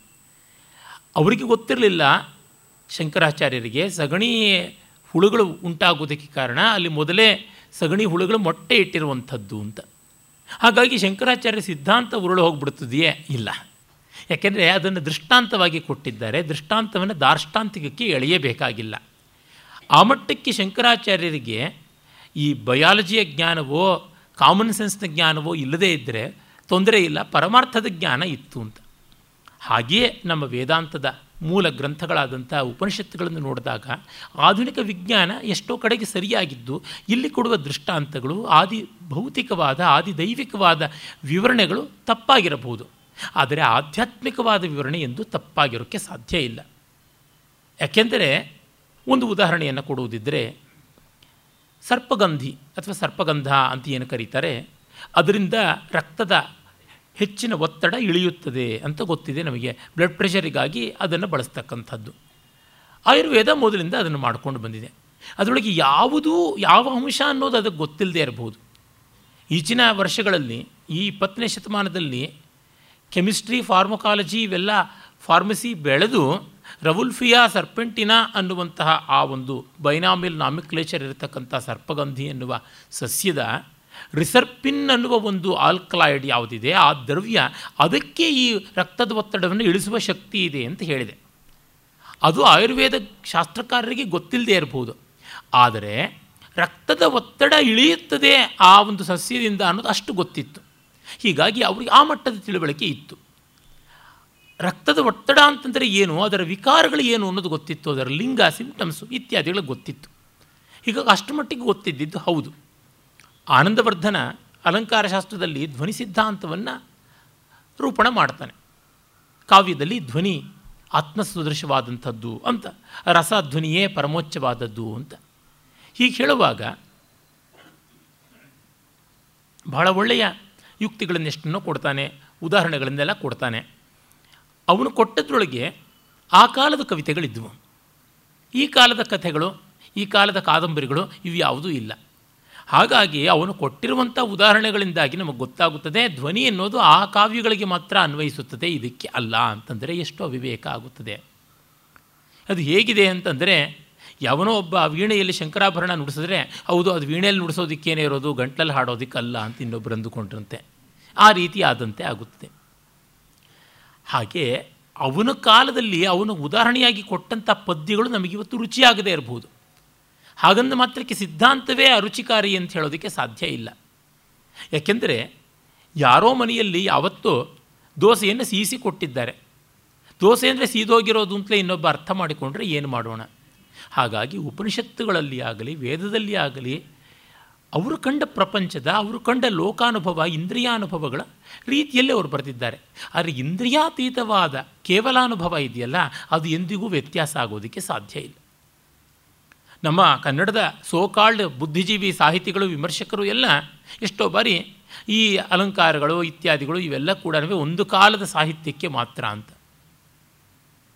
ಒಂದು ಕಾಲದ ಸಾಹಿತ್ಯಕ್ಕೆ ಮಾತ್ರ ಅಂದರೆ ಎಂದೋ ಜಗತ್ತಿಗೆ ಬಂದಂಥ ಬೀಜಗಳು, ಹಣ್ಣುಗಳು ಆ ಕಾಲದ ಜನ ಮಾತ್ರ ತಿನ್ನೋದಕ್ಕೆ ಲಾಯಕ್ಕು, ಇನ್ನು ಯಾವ ಕಾಲದ ಜನಕ್ಕೂ ಅಲ್ಲ. ವೇದದಲ್ಲಿ ಅಕ್ಕಿಯನ್ನು, ಬಾರ್ಲಿಯನ್ನು ಬಳಸ್ತಾ ಇದ್ದರು, ಹಾಗಾಗಿ ಇಂದು ನಮಗೆ ತಿನ್ನೋಕ್ಕಾಗೋದಿಲ್ಲ ಅಂದುಬಿಟ್ರೆ ಹೇಗೆ? ಅವರು ಅಕ್ಕಿಯಲ್ಲಿ ಯಾವುದೋ ಒಂದು ಅಡುಗೆ ಮಾಡ್ಕೊಳ್ತಾ ಇದ್ದರು, ಇಂದು ನಮಗೆ ಅದು ರುಚಿಸೋಲ್ಲ ಅಂತ ಬೇಕಾದರೆ ಹೇಳೋಣ. ಆ ಪದಾರ್ಥವೇ ರುಚಿಸೋದಿಲ್ಲ ಅಂತ ಅನ್ನೋದು ಹೇಗೆ? ಹೀಗಾಗಿ ಅತ್ಯಂತ ಮೂಲಭೂತವಾದ ಸತ್ವ ಯಾವುದಿದೆ, ಆಧ್ಯಾತ್ಮಿಕವಾದದ್ದು, ಅದಕ್ಕೆ ಅಳಿವಿಲ್ಲ. ಕಾರಣ ಅದು ಮೂಲಭೂತ ಸಂವೇದನೆ. ರಸಸಿದ್ಧಾಂತ, ರಸಧ್ವನಿಯ ಔಚಿತ್ಯ ವಕ್ರೋಕ್ತಿಗಳು ಎಲ್ಲಿವರೆಗೆ ಉಳಿಯುತ್ತವೆ ಅಂದರೆ ಎಲ್ಲಿವರೆಗೆ ಮಾನವನಿಗೆ ಭಾವನೆಗಳಿದೆಯೋ ಅಲ್ಲಿವರೆಗೂ. ರತಿ, ಹಾಸ, ಜುಗುಪ್ಸ, ಕ್ರೋಧ ಮೊದಲಾದ ಸ್ಥಾಯಿ ಭಾವಗಳು, ಸ್ತಂಭ, ಸ್ವೇದ, ರೋಮಾಂಚ, ವೈವರ್ಣ್ಯ ಮೊದಲಾದ ಸಾತ್ವಿಕ ಭಾವಗಳು, ಹರ್ಷ, ನಿರ್ವೇದ, ಗ್ಲಾನಿ, ಆವರ್ಷ ಮೊದಲಾದ ವ್ಯಭಿಚಾರಿ ಭಾವಗಳು ಎಲ್ಲಿವರೆಗೂ ಮಾನವನಲ್ಲಿ ಇರುತ್ತವೆಯೋ ಅಲ್ಲಿವರೆಗೂ ನಮ್ಮ ಭಾರತೀಯ ಕಲಾ ಮೀಮಾಂಸೆಗೆ ಸಾವಿಲ್ಲ. ಅದೇ ರೀತಿ ಎಲ್ಲಿವರೆಗೂ ಚೈತನ್ಯ ಅನ್ನೋದು ಜಗತ್ತಿನಲ್ಲಿರುತ್ತದೋ ಅಲ್ಲಿವರೆಗೂ ಬ್ರಹ್ಮವಿದ್ಯೆಗೆ ಸಾವಿಲ್ಲ. ಅದನ್ನು ನಾವು ಸ್ಪಷ್ಟ ಮಾಡಿಕೊಳ್ಳಬೇಕು. ಹೀಗಾಗಿ ಇಲ್ಲೆಲ್ಲ ಬರುವಂಥದ್ದನ್ನು ಜಿದ್ದಿನಿಂದ ನಾವು ಸರಿ ಮಾಡಿ ಹೇಳಬೇಕು ಅನ್ನುವ ಆಗ್ರಹ ಸಲ್ಲದು. ಈ ಕೆಲಸವನ್ನು ನಮ್ಮ ಆಧುನಿಕ ವೇದಾಂತಿಗಳು ಅಂತನಿಸಿಕೊಂಡವರು ಕೆಲವರು ಮಾಡೋದಕ್ಕೆ ನೋಡ್ತಾರೆ. ಅದರೊಳಗೂ ಪ್ರವಚನಕಾರರಲ್ಲಿ ಈ ವ್ಯಾಧಿ ಮಹಾ ವಿಶೇಷವಾಗಿ ಹಬ್ಬಿರುತ್ತದೆ. ಇವರೇ ಎಲ್ಲವನ್ನು ಕಂಡು ಬಂದಂತೆ ಸುಳ್ಳಿನ ಮೇಲೆ ಸುಳ್ಳು, ಬೊಗಳೆ ಮೇಲೆ ಬೊಗಳೆ ಬಿಡ್ತಾ ಇರ್ತಾರೆ. ಮತ್ತು ಅದಕ್ಕೆ ಆಧುನಿಕ ವೈಜ್ಞಾನಿಕ ಶಿಸ್ತುಗಳನ್ನು, ಸಾಮಾನ್ಯ ಜ್ಞಾನವೂ ಇಲ್ಲದೆ ಬಾಯಿಗೆ ಬಂದಂತೆ ಆ ವಿಜ್ಞಾನದ ಶಾಸ್ತ್ರಗಳನ್ನು ವ್ಯಭಿಚರಿಸ್ತಾರೆ. ವೇದಾಂತ ಶಾಸ್ತ್ರಕ್ಕಂತೂ ತುಂಬ ದೊಡ್ಡ ಅನ್ಯಾಯ ಮಾಡ್ತಾರೆ. ಸಾಮಾನ್ಯ ಜನಗಳ ಬುದ್ಧಿ ಕೆಡಿಸ್ತಾರೆ, ಜೇಬಿಗೆ ತೂತು ಮಾಡ್ತಾರೆ. ಇದು ನಡೀತಾ ಇರ್ತಕ್ಕಂಥದ್ದು ಅದು ಖಂಡಿತ ಸರಿಯಲ್ಲ. ಸ್ಪಷ್ಟವಾಗಿ ನೋಡುವಾಗ ಇಲ್ಲಿ ಬರುವ ಆದಿದೈವಿಕವಾದ ಎಷ್ಟೋ ಅಂಶಗಳು, ಆದಿಭೌತಿಕವಾದ ಕೆಲವೊಂದು ಅಂಶಗಳು ಉಪಪತ್ತಿಗೆ ನಿಲ್ಲದೇ ಇರುವಂಥ ರೀತಿಯಲ್ಲಿ ಇವೆ. ಅದು ಹೌದು, ಅದನ್ನು ಪಕ್ಕಕ್ಕಿಡೋಣ, ತೊಂದರೆ ಏನೂ ಇಲ್ಲ. ಕುವೆಂಪು ಅವರು ಹೇಳ್ತಾರೆ, ಅಜ್ಜಿ ಹಾಕ್ಕೊಳ್ತಾ ಇದ್ದ ಒಡವೆ ನಿಮಗೆ ಆ ಮಾಡೆಲ್ ಇಷ್ಟ ಇಲ್ಲ ಅಂದರೆ ಆ ಒಡವೆ ಮಾಡಿದ ಬಂಗಾರ ನಿಷ್ಪ್ರಯೋಜಕವೇ? ಅದಲ್ಲ, ಆ ರೀತಿಯಲ್ಲಿ ನಾವಿಲ್ಲಿ ಭಾವಿಸಬೇಕು, ಅದಕ್ಕೆ ಸಂದೇಹವೇ ಇಲ್ಲ. ಯಾಕೆಂದರೆ ನಮ್ಮ ಧರ್ಮಶಾಸ್ತ್ರಾದಿಗಳಂತೆ ಅಲ್ಲ. ಇದನ್ನು ಶಂಕರರು ತುಂಬ ಚೆನ್ನಾಗಿ ಬ್ರಹ್ಮಸೂತ್ರ ಭಾಷ್ಯದಲ್ಲಿಯೇ ಹೇಳಿದ್ದಾರೆ.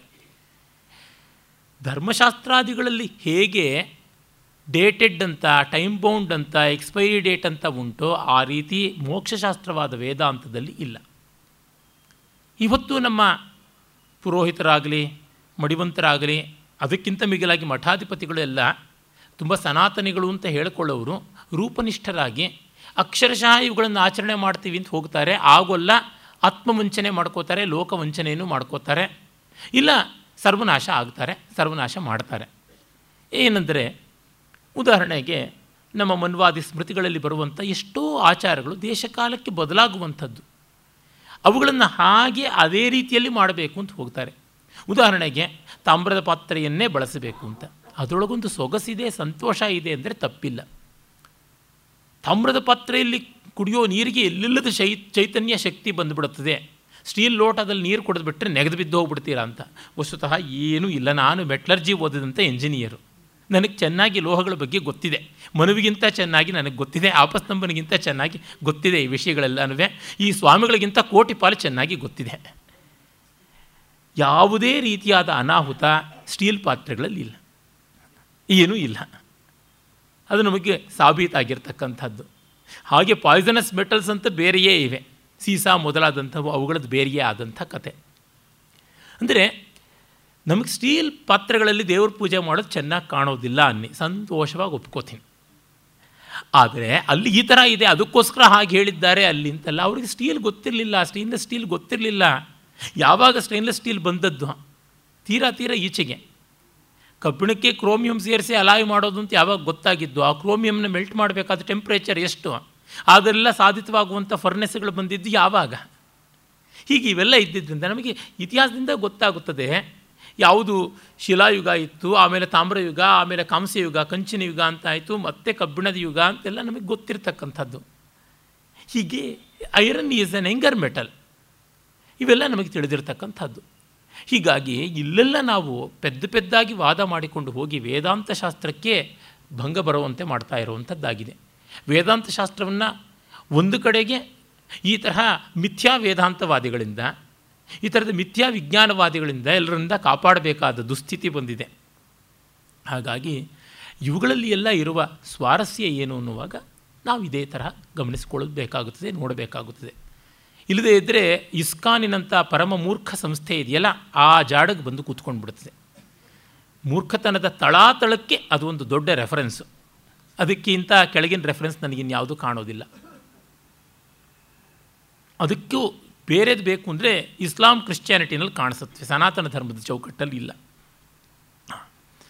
ಮುಂದಿನ ಮಂತ್ರ ಆದಿತ್ಯೋಹ ವೈಬಾಹ್ಯ ಪ್ರಾಣ ಉದಯತ್ಯೇಷ ಹ್ಯೇನಂ ಚಾಕ್ಷುಷಂ ಪ್ರಾಣಂ ಅನುಗೃಹಾನ ಪೃಥಿವ್ಯಾಂ ಯಾ ದೇವತಾ ಸೈಷಾ ಪುರುಷಸ್ಯ ಅಪಾನಂ ಅವಷ್ಟಭ್ಯ ಅಂತರ ಯದಾಕಾಶ ಸ ಸಮಾನೋ ವಾಯುರ್ವ್ಯಾನ. ಅಧಿದೈವತೆಯಲ್ಲಿ ನೋಡಿದಾಗ ಹೊರಗೆ ಕಾಣಿಸಿಕೊಳ್ಳುವಂಥ ಆದಿತ್ಯನೇ ಪ್ರಾಣ. ಇವನು ಕಣ್ಣಿನ ಬಿಂಬದಲ್ಲಿ ಸೇರಿಕೊಂಡು ಚಕ್ಷೋ ಸೂರ್ಯೋ ಅಜಾಯತ ಅಂತಿದೆಯಲ್ಲ, ಈ ನೇತ್ರಗಳಿಂದ ಸೂರ್ಯ ಹುಟ್ಟಿದ ಅಂತ ಪರಮಪುರುಷನದು. ಆ ರೀತಿಯಲ್ಲಿ ಕಣ್ಣಿನಲ್ಲಿರತಕ್ಕಂಥ ಅಕ್ಷಿಪುರುಷನಾಗಿ ಅವನು ಪ್ರಾಣರೂಪದಿಂದ ಅನುಗ್ರಹ ಮಾಡ್ತಾನೆ. ಇನ್ನು ಆಕಾಶ ಮಧ್ಯದಲ್ಲಿರತಕ್ಕಂಥದ್ದು, ಅದು ಸಮಾನ. ಇನ್ನು ಪೃಥ್ವಿ ಅದನ್ನು ಅಪಾನ ಅಂತ, ವಾಯುವನ್ನು ವ್ಯಾನ ಅಂತ. ಹೀಗೆ ಅಧಿದೈವತೆಯನ್ನು ನಾವು ನೋಡಬೇಕು. ವಾಯುವನ್ನು, ಪೃಥ್ವಿಯನ್ನು, ಆದಿತ್ಯನನ್ನು, ಆಕಾಶನನ್ನು ಎಲ್ಲ ಹೀಗೆ ನೋಡುವಂಥದ್ದು ಅಂತ. ಅಂದರೆ ಪ್ರಕೃತಿಯಲ್ಲಿ ಕಾಣುವಂಥದ್ದು ಯಾವುದುಂಟು, ಈ ಭೂಮಿ ಆದಿಭೂತ, ಈ ಗಾಳಿ ಮತ್ತು ಈ ಆಕಾಶ, ಈ ಸೂರ್ಯ, ಇವುಗಳನ್ನು ದೇವತೆಗಳು ಅಂತ ಭಾವಿಸಿಕೊಂಡು ಅಧಿದೈವ ಮಾಡಿಕೊಂಡು ಅಲ್ಲಿ ಈ ಆಧ್ಯಾತ್ಮಿಕವಾದ ತತ್ವ ಅಂದರೆ ಪ್ರಾಣ, ಅಪಾನ, ವ್ಯಾನ, ಸಮಾನ ಇವುಗಳನ್ನು ಸಮೀಕರಣ ಮಾಡುವಂಥದ್ದಾಗಿದೆ. ತಾತ್ಪರ್ಯವಿಷ್ಟೇ, ವ್ಯಷ್ಟಿಯಲ್ಲಿರುವುದು ಸಮಷ್ಟಿಯಲ್ಲಿ ಇದೆ, ಪಿಂಡಾಂಡದಲ್ಲಿರುವುದು ಬ್ರಹ್ಮಾಂಡದಲ್ಲಿಯೂ ಇದೆ ಅನ್ನುವಂಥದ್ದಕ್ಕೆ ಈ ಮಂತ್ರಗಳ ಸಾಮಂಜಸ್ಯ.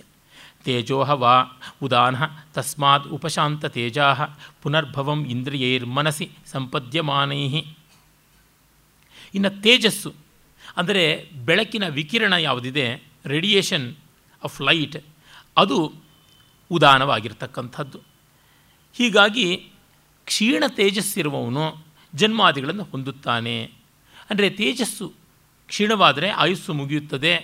ಮುಮೂರ್ಷು ಅಂದರೆ ಇನ್ನು ದೇಹವನ್ನು ಬಿಡುವುದಕ್ಕೆ ಸಿದ್ಧನಾದವನು ಮತ್ತೊಂದು ಜನ್ಮ ಪಡೆಯುತ್ತಾನೆ ಅಂತ. ಮತ್ತೆ ಇದು ಅರ್ಥವಾದ ಜನ್ಮಾದಿಗಳದು, ಪರಮಾರ್ಥವಲ್ಲ. ಇಷ್ಟೇ ತಾತ್ಪರ್ಯ.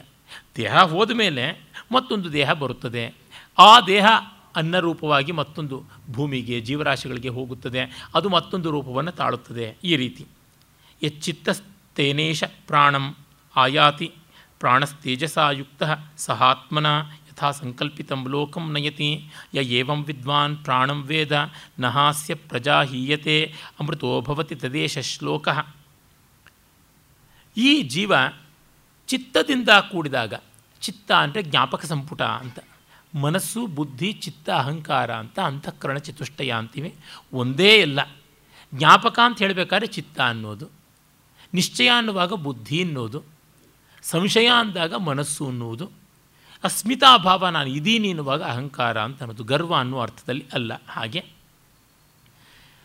ಅವನು ಈ ಪ್ರಾಣ ತೇಜಸ್ಸಿನಿಂದ ಬೇರೆ ಬೇರೆ ಪುಣ್ಯ ಪಾಪ ಲೋಕಗಳಿಗೆ ಹೋಗ್ತಾನೆ ಅಂತ. ಯಾವ ರೀತಿ ಕೊನೆಯಲ್ಲಿ ಮರಣಕಾಲದಲ್ಲಿ ಯಾವುದನ್ನು ಆಲೋಚನೆ ಮಾಡ್ತೀವೋ, ಅಂದರೆ ಜ್ಞಾಪಿಸಿಕೊಳ್ತೀವೋ, ಆ ರೀತಿಯಾದ ಜನ್ಮವನ್ನು ಪಡೆಯುತ್ತೀವಿ ಅಂತ. ಇದು ವೇದಾಂತದ ಮುಖ್ಯ ಅಧಿಕರಣ ಅಲ್ಲ. ಜನ್ಮಾದಿಗಳ ಬಗ್ಗೆ ಹೇಳೋದು ವೇದಾಂತದ ಕೆಲಸ ಅಲ್ಲ. ಸ್ವರ್ಗ ನರಕಾದಿಗಳ ಬಗ್ಗೆ ಹೇಳೋದು ವೇದಾಂತದ ಕೆಲಸ ಅಲ್ಲ. ಪುಣ್ಯ ಪಾಪಗಳ ಬಗ್ಗೆ ಹೇಳೋದು ವೇದಾಂತದ ಕೆಲಸ ಅಲ್ಲ. ಮಡಿ ಮೈಲಿಗೆಗಳ ಬಗ್ಗೆ ಹೇಳೋದು ವೇದಾಂತದ ಕೆಲಸ ಅಲ್ಲ.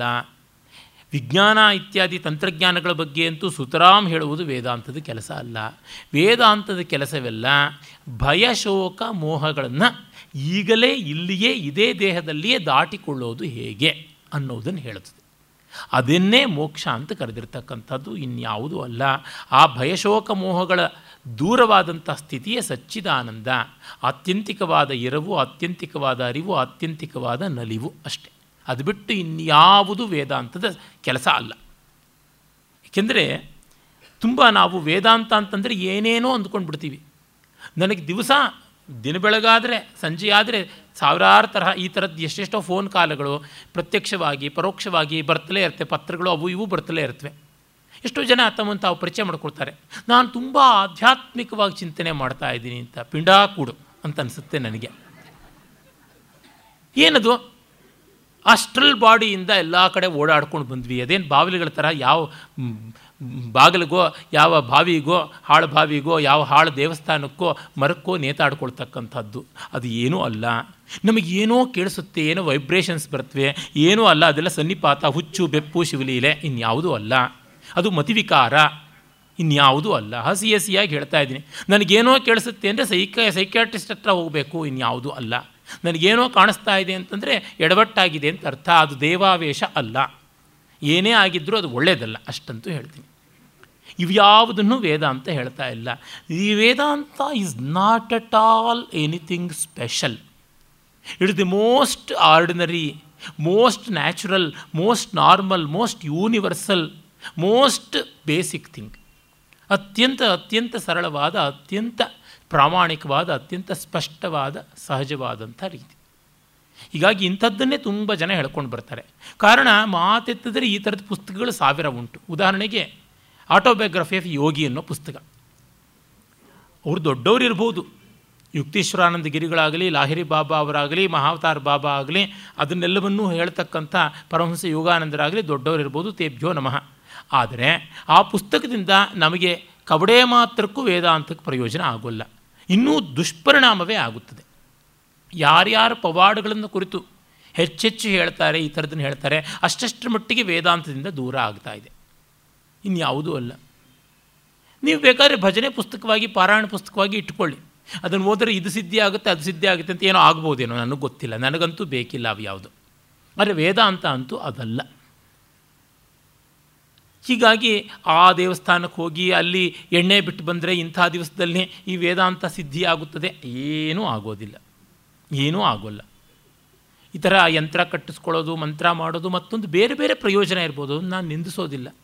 ನನಗೂ ದೇವ್ರ ಪೂಜೆ ಇಷ್ಟ, ನನಗೂ ಹಬ್ಬ ಹರಿದಿನಗಳಿಷ್ಟ, ನನಗೂ ಇವೆಲ್ಲ ಸ್ವಾರಸ್ಯಕಾರಿಯಾಗಿವೆ, ಸಂತೋಷಕಾರಿಯಾಗಿವೆ. ಅದಕ್ಕೂ ವೇದಾಂತಕ್ಕೂ ಏನೂ ನೇರ ನೇರ ಸಂಬಂಧ ಇಲ್ಲ.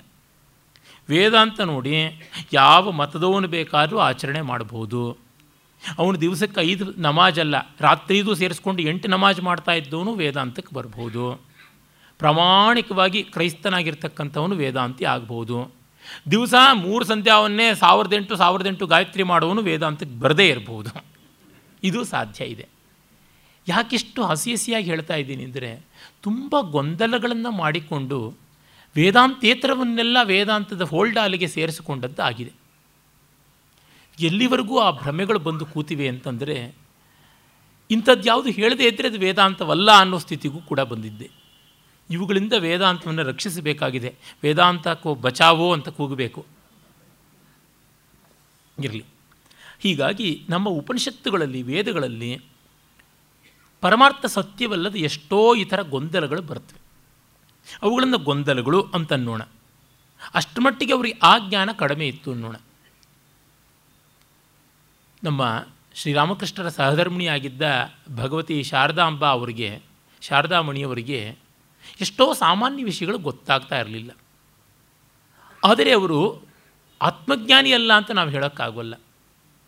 ರಮಣ ಮಹರ್ಷಿಗಳಿಗೆ ಸಂಸ್ಕೃತದಲ್ಲಿ ತುಂಬ ಒಳ್ಳೆಯ ಗತಿ ಇರಲಿಲ್ಲ. ವ್ಯಾಕರಣ ಸರಿಯಾಗಿದೆಯೋ ಇಲ್ವೋ ಅನ್ನೋದಕ್ಕೆ ಮಹಾವಿದ್ವಾಂಸರಾಗಿದ್ದ ಕಾವ್ಯಕಂಠ ಗಣಪತಿ ಮುನಿಗಳಿಗೆ ಹೇಳಿ ತಿದ್ದಿಸ್ಕೋತಾ ಇದ್ದರು. ಆದರೆ ಕಾವ್ಯಕಂಠ ಗಣಪತಿ ಮುನಿಗಳಿಗೆ ಬ್ರಹ್ಮಜ್ಞಾನವಿರಲಿಲ್ಲ, ರಮಣರಿಗೆ ಇತ್ತು.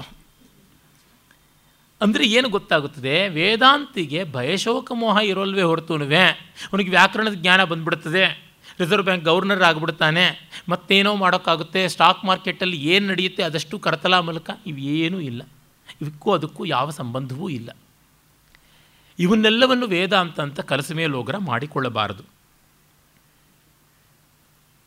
ಅಲ್ಲಿ ಒಂದು ಮಾತನ್ನು ಹೇಳ್ತಾನೆ, ಯಾವ ವಿದ್ವಾಂಸ ಪ್ರಾಣತತ್ವವನ್ನು ಹೀಗೆ ಅರ್ಥ ಮಾಡಿಕೊಳ್ತಾನೋ, ನ ಹಾಸ್ಯ ಪ್ರಜಾ ಹೀಯನ್ ಹೀ ಪ್ರಜಾ ಹೀಯತೆ, ಅವನ ಸಂತತಿ ನಾಶವಾಗೋಲ್ಲ, ಅವನು ಅಮೃತವಾಗ್ತಾನೆ ಅಂತ. ಅಂದರೆ ಬ್ರಹ್ಮಜ್ಞಾನಿ ಆದವನಿಗೆ ಮಕ್ಕಳ ಮರಿ ಚೆನ್ನಾಗಿರ್ತಾರೆ ಅಂತ ಅರ್ಥ ಅಲ್ಲ. ಅದು ಪ್ರಶಂಸೆ, ಬ್ರಹ್ಮಜ್ಞಾನ ದೊಡ್ಡದು ಅಂತ ಹೇಳೋದಕ್ಕೆ. ಅವನು ಅಮೃತನ ಆಗ್ತಾನೆ, ಅವನಿಗೆ ಮರಣದ ಭೀತಿ ಇಲ್ಲ. ಹಾಗಿದ್ರೆ ಅವನ ದೇಹಕ್ಕೆ ಸಾವು ಬರಲ್ವೋ, ಬರುತ್ತದೆ, ಆದರೆ ಅವನು ಆ ದೇಹವಾಗಿರೋಲ್ವಲ್ಲ, ಅಷ್ಟೇ, ಇನ್ಯಾವುದೂ ಅಲ್ಲ. ಉತ್ಪತ್ತಿ ಮಾಯತಿಂ ಸ್ಥಾನಂ ವಿಭುತ್ವಂ ಚೈವ ಪಂಚಧ ಅಧ್ಯಾತ್ಮಂ ಚೈವ ಪ್ರಾಣಸ್ಯ ವಿಜ್ಞಾಯ ಅಮೃತಮಶ್ನುತೆ ವಿಜ್ಞಾಯ ಅಮೃತಮಶ್ನುತ ಇತಿ. ಆ ಪ್ರಾಣದ ಉತ್ಪತ್ತಿ, ಶರೀರಕ್ಕೆ ಆಗಮನ ಮತ್ತು ಬೇರೆ ಬೇರೆ ಕರ್ಮೇಂದ್ರಿಯಗಳಲ್ಲಿ, ಜ್ಞಾನೇಂದ್ರಿಯಗಳಲ್ಲಿ ಅದು ಹೊಂದಿರುವ ಸ್ಥಾನ ಮತ್ತು ಪರಮಾರ್ಥವಾಗಿ ಅದರ ಸ್ಥಿತಿ, ಇದನ್ನು ಅರ್ಥ ಮಾಡಿಕೊಂಡವನಿಗೆ ಅಮೃತತ್ವ. ಅಂದರೆ ಇಷ್ಟು ತಾತ್ಪರ್ಯ. ಎಲ್ಲವೂ ಆಗಿರುವ ಆ ಚೈತನ್ಯದಿಂದ ಪ್ರತ್ಯೇಕ ಅನಿಸಿಕೊಂಡ ಈ ದೇಹದಲ್ಲಿ ಕೂಡ ಚೈತನ್ಯ ಬೆಳಗುತ್ತದೆ. ಆ ಚೈತನ್ಯ ಆಯಾ ಇಂದ್ರಿಯಗಳಲ್ಲಿ ಮನಸ್ಸು, ಬುದ್ಧಿ, ವಾಕು ಇತ್ಯಾದಿಗಳಲ್ಲಿ ಇರುವುದರಿಂದಲೇ ಅವುಗಳ ಚಟುವಟಿಕೆ ಆಗ್ತಾ ಇದೆ. ಇದನ್ನು ಅನುಭವದಿಂದ ತಿಳ್ಕೊಂಡವನು ಮುಕ್ತನಾಗ್ತಾನೆ. ಇಷ್ಟೇ ಮುಕ್ತನಾಗ್ತಾನೆ ಅಂದರೆ ಭಯಶೋಕ ಮೋಹಗಳಿಂದ ದೂರನಾಗ್ತಾನೆ. ಇದಕ್ಕೆ ಮೂರನೇ ಪ್ರಶ್ನೆ ಮುಗಿಯುತ್ತದೆ. ಇನ್ನು ನಾಲ್ಕನೇ ಪ್ರಶ್ನೆಯ ಕಡೆಗೆ ಹೋಗೋಣ. ಸೌರ್ಯಾಯಣಿ ಗಾರ್ಗ್ಯ ಆತ ಕೇಳ್ತಾನೆ, ಸೂರ್ಯಾಯನನ ಮಗ ಸೌರ್ಯಾಯಣಿ. ಅತ ಹೈನಂ ಸೌರ್ಯಾಯಣೀ ಗಾರ್ಗ್ಯ ಪಪ್ರಚ್ಛ ಭಗವನ್ ಏತಸ್ಮಿನ್ ಪುರುಷೇ ಕಾನಿ ಸ್ವಪಂತಿ ಕಾನ್ಯಸ್ಮಿನ್ ಜಾಗೃತಿ ಕತರ ಯೇಷ ದೇವ ಸ್ವಪ್ನಾನ್ ಪಶ್ಯತಿ ಕಸ್ಯೈತತ್ ಸುಖಂ ಭವತಿ ಕಸ್ಮಿನ್ನು ಸರ್ವೇ ಸಂಪ್ರತಿಷ್ಠಿತಾ ಸಂಭವಂತೀತಿ. ಹೀಗೆ ಹೇಳ್ತಾನೆ ಭಗವನ್ ಪಿಪ್ಪಲಾದರೆ ಆ ಪುರುಷನಲ್ಲಿ ಅಂತಂದರೆ ಅವಯವಗಳಿಂದ ಕೂಡಿದ ಶರೀರದಲ್ಲಿ ನೆಲೆಯಾಗಿರ್ತಕ್ಕಂಥ ಶಾರೀರ ಅನ್ನುವಂತಹ ಜೀವನಲ್ಲಿ ಯಾವುವು ನಿದ್ರಿಸತ್ವೆ, ಯಾವುದು ಎಚ್ಚೆತ್ತಿರುತ್ತವೆ, ಯಾವುದು ಸ್ವಪ್ನವನ್ನು ನೋಡುತ್ತವೆ, ಈ ಎಲ್ಲ ಅನುಭವ ಯಾರಿಗಾಗುತ್ತದೆ, ಇವೆಲ್ಲ ಎಲ್ಲಿ ಏಕೀಭೂತವಾಗಿ ಸೇರಿಕೊಳ್ಳುತ್ತದೆ ಅಂತ. ಅಂದರೆ ಇಷ್ಟೇ, ಜಾಗೃತ್ ಸ್ವಪ್ನ ಸುಷುಪ್ತಿಗಳು ಹೇಗಾಗುತ್ತವೆ, ಯಾರಿಗಾಗುತ್ತವೆ, ಅವುಗಳ ಸ್ವಭಾವ ಸ್ವರೂಪ ಏನು ಅನ್ನುವಂಥದ್ದು ಅವಸ್ಥಾತ್ರಯದ ಮೀಮಾಂಸೆಗೆ ಬಂದ್ವಿ ನಾವು.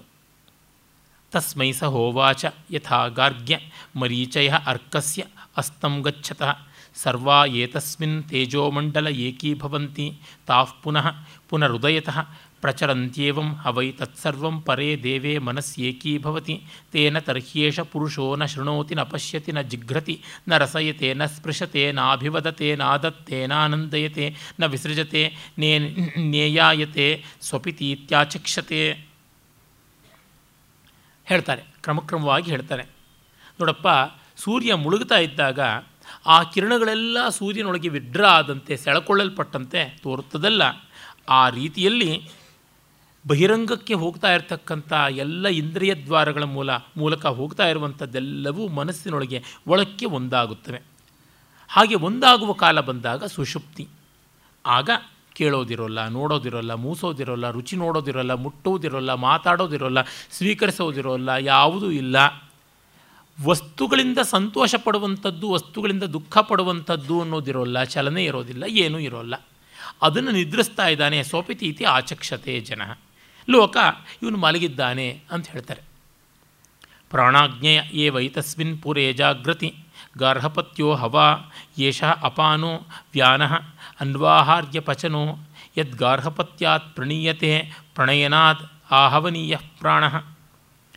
ಈಗ ಅಂದರೆ ನಿದ್ರಾಕಾಲದಲ್ಲಿ ಪ್ರಾಣಾಗ್ನಿ ಎಚ್ಚೆತ್ತ ಎಚ್ಚೆತ್ತಿರುತ್ತದೆ, ಪ್ರಾಣ ಮೊದಲಾದವು, ಅಪಾನ ಗಾರ್ಹಪತ್ಯ, ವ್ಯಾನ ದಕ್ಷಿಣ, ಪ್ರಣಯನ ಅಂದರೆ ಅಗ್ನಿಯನ್ನು ಒಂದು ಕುಂಡದಿಂದ ಇನ್ನೊಂದು ಕುಂಡಕ್ಕೆ ತೆಗೆದುಕೊಂಡು ಹೋಗ್ತಾರೆ, ಅದಕ್ಕೆ ಪ್ರಣಯನ ಅಂತ ಕರೀತಾರೆ.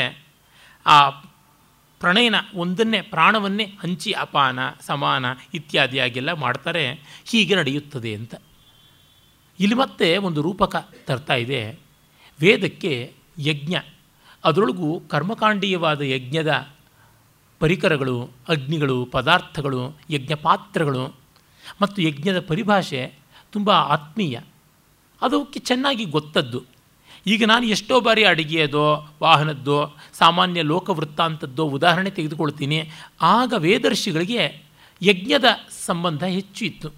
ಯೂಪ ಅಂದರೆ ಯೂಪಸ್ತಂಭ, ಮರದಿಂದ, ವಿಶಿಷ್ಟವಾದಂಥ ಮರದಿಂದ, ಅದು ಖದಿರ ಅಂದರೆ ಕಗ್ಗಲಿಯಿಂದ ಇರಬಹುದು, ಬಿಲ್ವದಿಂದ ಇರಬಹುದು, ಶ್ಲೇಷ್ಮಾತಕ ಇರಬಹುದು, ಅಥವಾ ಅರಳಿ ಮರದ್ದು, ಅಶ್ವತ್ಥದ್ದು, ಅಥವಾ ಬಂದು ನೆಗ್ರೋಧದ್ದು, ಅರ ಆಲದ ಮರದ್ದು, ಇವುಗಳಿಂದ ಮಾಡಿದ ಯೂಪಸ್ತಂಭ. ಅದನ್ನು ಮತ್ತೆ ಮತ್ತೆ ರೂಪಕವಾಗಿ ಕೊಡುವಂಥದ್ದುಂಟು, ಮನಸ್ಸಿಗೆ ಯೂಪಸ್ತಂಭವನ್ನು ರೂಪಕವಾಗಿ ಕೊಡುವಂಥದ್ದುಂಟು. ಎಷ್ಟೋ ಬಾರಿ ಈ ತ್ರೇತಾಗ್ನಿಗಳು ಅಂತ ಏನು ಹೇಳ್ತೀವಿ, ಗಾರ್ಹಪತ್ಯ, ಆಹವನೀಯ, ದಕ್ಷಿಣ ಅಂತ ಮೂರು ಅಗ್ನಿಗಳನ್ನು ಮೂರು ಕುಂಡದಲ್ಲಿ ಮಾಡ್ತಾರೆ. ವರ್ತುಲಾಕಾರದ ಕುಂಡದಲ್ಲಿ ಗೃಹಪತಿ ಅಗ್ನಿ ಗಾರ್ಹಪತ್ಯ, ಚೌಕದ ಆಕಾರದ ಕುಂಡದಲ್ಲಿ ಅದನ್ನು ಆಹವನೀಯ, ಹವನಕ್ಕೆ ಬಳಸ್ತಕ್ಕಂಥ ಅಗ್ನಿ, ದೇವತೆಗಳನ್ನು ಅಲ್ಲಿ ಪ್ರಧಾನವಾಗಿ ಕರೆದು ಆಹುತಿ ಕೊಡ್ತಾರೆ. ಮತ್ತು ಬಲಕ್ಕೆ ಇರುತ್ತದೆ ಆ ಅಗ್ನಿ ದಕ್ಷಿಣಾಗ್ನಿ ಅಂತ, ಅದು ಅರ್ಧ ಚ ಚಂದ್ರಾಕಾರದಲ್ಲಿ ಇರತಕ್ಕಂಥ ಅಗ್ನಿ ಕುಂಡ. ಹೀಗೆ ಇವುಗಳ ರೂಪಕಗಳನ್ನು ಮತ್ತೆ ಮತ್ತೆ ಬಳಸ್ತಾರೆ. ಅದು ಆ ಕಾಲದವರಿಗೆ ವಿಷಯ ಸ್ಪಷ್ಟವಾಗ್ತಾ ಇತ್ತು. ನಮಗೆ ಸ್ಪಷ್ಟವಾಗೋದಕ್ಕೆ ಬೇರೊಂದು ಬೇಕಾಗಬಹುದು. ಹಾಗಾಗಿ ಅವುಗಳನ್ನು ನಾವು ಯಥಾವತ್ತಾಗಿ ಅರ್ಥ ಮಾಡಿಕೊಳ್ಳಬಾರ್ದು, ಅವುಗಳ ತಾತ್ಪರ್ಯವನ್ನು ಗ್ರಹಿಸಬೇಕು. ನೋಡಿ, ಅಲ್ಲಿ ಚಂದ್ರ ಅಂತಂದರೆ ನನ್ನ ಕೈ ಬೆರಳು ತುದಿ ನೋಡಿದ್ರೆ ಏನು ಸಿಗುತ್ತದೆ? ಏನೂ ಸಿಗೋದಿಲ್ಲ. ಕೈ ಬೆರಳಿನ ದಿಕ್ಕಿನಲ್ಲಿ ಯಾವುದಿದೆ ಅಂತ ಅಲ್ಲಿ ನೋಡಿ ಚಂದ್ರ ಅಂತಂದರೆ ಆ ಥರ ಅರ್ಥ. ಶಾಖಾ ಚಂದ್ರನ್ಯಾಯ ಅಂತ ಕೊಂಬೆ ಮೇಲೆ ಚಂದ್ರ ಇದ್ದಂತೆ ಕಾಣಿಸ್ತಾರೆ ನೋಡಿ ಅಂತಂದರೆ ಕೊಂಬೆ ಮೇಲೆ ಚಂದ್ರ ಕೂತಿಲ್ಲ, ಕೊಂಬೆ ಕಡೆ ಗಮನ ಹೋದರೆ ಚಂದ್ರನ ಕಡೆಗೂ ಗಮನ ಬರುತ್ತದೆ ಅನ್ನುವ ಅರ್ಥದಲ್ಲಿ. ಹಾಗಾಗಿ ಇವರು ಹೇಳ್ತಾರೆ ಏನೆಂದರೆ, ಹೇಗೆ ಯಜ್ಞ ಮಾಡಿದ ಮೇಲೆ ಅಗ್ನಿಗಳನ್ನೆಲ್ಲ ಒಂದು ಕಡೆಯಲ್ಲಿ ಸೇರಿಸ್ತಾರೆ, ಬೆಳಗಿನೊತ್ತು ಸಂಜೆ ಹೊತ್ತು ಹೋಮಕ್ಕೆ ಆಹುತಿಗಳನ್ನು ಕೊಡಬೇಕು ಅಗ್ನಿಹೋತ್ರಕ್ಕೆ, ಆಗ ತ್ರೇತಾಗ್ನಿಗಳು ಮೂರು ಅಗ್ನಿಗಳನ್ನು ಬೆಳಗಿಸಬೇಕು. ಗಾರ್ಹಪತ್ಯಾಗ್ನಿಯಿಂದಲೇ ಇಂಡ್ರಿಕಾ ಅಂತ ಕರೀತಾರೆ, ಎರಡು ಇಡ್ಲಿಯ ಬಟ್ಲಿನ ಆಕಾರದಲ್ಲಿರ್ತಕ್ಕಂಥ ತಟ್ಟೆಗಳಿಂದ ಅಗ್ನಿಗಳನ್ನು ತೆಗೆದುಕೊಂಡು ಅಗ್ನಿಯನ್ನು ಬೇರೆ ಎರಡು ಕುಂಡಗಳಿಗೆ ಹಾಕ್ತಾರೆ, ಅದನ್ನು ಪ್ರಣಯನ ಅಂತ ಕರೀತಾರೆ. ಮತ್ತೆ ಅವುಗಳನ್ನು ಪ್ರಜ್ವಾಲನ ಮಾಡ್ತಾರೆ, ಆಮೇಲೆ ಆಹುತಿ ಕೊಡ್ತಾರೆ, ಆಮೇಲೆ ಮತ್ತೆ ಎಲ್ಲವನ್ನು ವಿಡ್ರಾ ಮಾಡಿ ಸೇರಿಸಿಬಿಡ್ತಾರೆ. ಯಾಕೆಂದರೆ ಒಂದೇ ಕಡೆ ಅಗ್ನಿಯನ್ನು ಮೇಂಟೈನ್ ಮಾಡೋದು, ಮೂರೂ ಕಡೆಯೂ ಮೇಂಟೈನ್ ಮಾಡೋದು ಕಷ್ಟ. ಒಂದು ಕಡೆಯಲ್ಲಿ ಅಗ್ನಿಯನ್ನು ಮೂಢ ಅಂತ ಒಂದು ಅಂಗೈ ಗಾತ್ರದ ದಪ್ಪದಾಗಿ ಇರತಕ್ಕಂಥ ದೊಡ್ಡ ರಾಗಿ ಮುದ್ದೆ ಸೈಜಲ್ಲಿರ್ತಕ್ಕಂಥ ಸಗಡಿಯ ಮುದ್ದೆಯನ್ನು ಮಾಡಿ ಅದನ್ನು ಇಟ್ಟಿರ್ತಾರೆ. ಅದು ಒಂದು ಏಳೆಂಟು ಗಂಟೆಗಳ ಕಾಲ ಆ ಅಗ್ನಿಯನ್ನು ಕಾಪಾಡುತ್ತದೆ. ಆ ರೀತಿಯಾಗಿ ಮಾಡ್ತಾರೆ. ಹೇಗೆ ಇದಾಗುತ್ತದೆಯೋ ಆ ರೀತಿ ಎಚ್ಚರದಲ್ಲಿ ಅಗ್ನಿಗಳನ್ನು ಹೇಗೆ ಪ್ರಣಯನ ಮಾಡಿ ಬೇರೆ ಕಡೆ ಹಾಕುವುದು, ಸುಷುಪ್ತಿಯಲ್ಲಿ ಎಲ್ಲವನ್ನು ವಿಡ್ರಾ ಮಾಡಿಕೊಳ್ಳೋದಾಗುತ್ತದಲ್ಲ ಹಾಗೆ ಆಗುತ್ತದೆ ಎನ್ನುವುದನ್ನು ಇದು ಮಂತ್ರ ತಾತ್ಪರ್ಯವಾಗಿ ಹೇಳುತ್ತದೆ. ಯದುಚ್ಛ್ವಾಸ ನಿಶ್ವಾಸ ವೇತ ಬಾಹುತಿ ಸ ಮಮ್ನಯತೀತಿ ಸಹ ಸಮಾನಃ ಮನೋಹವಾವ ಯಜಮಾನಃ ಇಷ್ಟಫಲಮೇವೋದಾನಃ ಸ ಏನಂ ಯಜಮಾನಂ ಅಹರಹರ್ ಬ್ರಹ್ಮ ಗಮಯತಿ. ಇನ್ನು ಈ ಉಚ್ಛ್ವಾಸ ನಿಶ್ವಾಸಗಳೇ ಈ ಪ್ರಾಣಾಗ್ನಿಗೆ ಆಹುತಿ ಅಂತ, ಇದು ಮತ್ತೆ ರೂಪಕ, ಯಜ್ಞದ್ದು ಕೊಡತಕ್ಕಂಥ ರೂಪಕ. ಮನಸ್ಸು ಯಜಮಾನ, ಈ ಯಜಮಾನ ಮಾಡತಕ್ಕಂಥ ಯಾಗದ ಫಲವಾಗಿ ಉದಾನ ಅನ್ನುವಂಥ ಒಂದು ಪ್ರಾಣ ಉಂಟಾಗುತ್ತದೆ ಅಂತ, ಅಂದರೆ ವಾಕಿನ ಉಂಟು ಮಾಡುವಂತಹ ಪ್ರಾಣ ಬರುತ್ತಾ ಇರ್ತದೆ ಅಂತ ಹೇಳ್ತಾರೆ. ಇದು ಮತ್ತೆ ಸಂಕೇತ, ಇದಕ್ಕೆ ಪರಮಾರ್ಥ ಏನೂ ಇಲ್ಲ. ಅತ್ರ ಈಶ ದೇವ ಸ್ವಪ್ನೆ ಮಹಿಮಾನಂ ಅನುಭವತಿ, ಯದೃಷ್ಟಂ ದೃಷ್ಟಂ ಅನುಪಶ್ಯತಿ, ಶ್ರುತಂ ಶ್ರುತಮೇವ ಅರ್ಥಂ ಅನುಶೃಣೋತಿ, ದೇಶ ದಿಗಂತರಿಶ್ಚ ಪ್ರತ್ಯನುಭೂತಂ ಪುನಃ ಪುನಃ ಪ್ರತ್ಯನುಭವತಿ, ದೃಷ್ಟಂಚ ಅದೃಷ್ಟಂಚ ಶ್ರುತಂಚ ಅಶ್ರುತಂಚ ಅನುಭೂತಂಚ ಅನನುಭೂತಂಚ ಸಚ್ಚ ಅಸಚ್ಚ ಸರ್ವಂ ಪಶ್ಯತಿ ಸರ್ವಃ ಪಶ್ಯತಿ. ಇನ್ನು ಸ್ವಪ್ನದಲ್ಲಿ ಏನಾಗುತ್ತದೆ, ಮಹಿಮೆಯನ್ನು ಅನುಭವಿಸ್ತಾನೆ ಅಂತ, ಮಹಿಮಾನಂ ಅನುಭವತಿ ಅಂತ. ಏನಂದರೆ ನಮ್ಮ ವಾಸನೆಗಳೇ ಸ್ವಪ್ನವಾಗುತ್ತದೆ ಅಂತ ಒಂದು ಥೀರಿ. ಇದು ಒಂದು ಸ್ಥೂಲವಾದ ಥೀರಿ, ಪರಮಾರ್ಥದ್ದಲ್ಲ. ಎಚ್ಚರದ ನಮ್ಮ ನೆನಪುಗಳೇ ನಮ್ಮ ಸಂವೇದನೆಗಳೇ ಸ್ವಪ್ನದಲ್ಲಿ ತೆರೆದುಕೊಳ್ಳುತ್ತವೆ ಅಂತ. ಇದು ಅವಸ್ಥಾತ್ರಯ ಮೀಮಾಂಸೆಯ ಪರಮಾರ್ಥ ದೃಷ್ಟಿಯಿಂದ ಸರಿಯಲ್ಲ. ಇದು ಒಂದು ಪಕ್ಷವಾಗಿ ಹೀಗೆ ಉಂಟು. ಅಂದರೆ ಇಲ್ಲಿ ಅರ್ಥವಾದ ರೂಪವಾದದ್ದನ್ನು ಎಷ್ಟನ್ನು ಹೇಳ್ತಾ ಇದ್ದಾರೆ. ಅರ್ಥವಾದ ಅಂದರೆ ಪರಮಾರ್ಥ ಸತ್ಯವಲ್ಲ, ತಾತ್ಪರ್ಯ ಸತ್ಯ ಅಂತಷ್ಟೇ. ಹಾಗಾಗಿ ಎಚ್ಚರದಲ್ಲಿರುವಂಥ ರೀತಿಯ ಪ್ರಪಂಚವೇ ಇರುತ್ತದೆ, ಆ ರೀತಿಯಾದದ್ದನ್ನೇ ಅಲ್ಲಿರುವುದನ್ನೇ ಇರುತ್ತದೆ, ಮತ್ತು ಅಲ್ಲಿಲ್ಲದೇ ಇರೋದು ಇರುತ್ತದೆ ಅಂತ. ಮುಖ್ಯವಾಗಿ ಎರಡು ಮಂತ್ರಗಳಲ್ಲಿ ನಾವು ಗಮನಿಸಬೇಕಾದದ್ದು, ಎಚ್ಚರ ಕನಸು ಎರಡೂ ಕೂಡ ಒಂದೇ ರೀತಿಯಾದ ಅವಸ್ಥೆಗಳು. ನಾವು ಕನಸನ್ನು ಎಚ್ಚರದ ಮೇಲೆ ಅವಲಂಬಿಸಿರುವ ಅವಸ್ಥೆ ಅಂತ ಅಂದುಕೊಳ್ತಾ ಇದ್ದೀವಿ, ಅದು ತಪ್ಪು.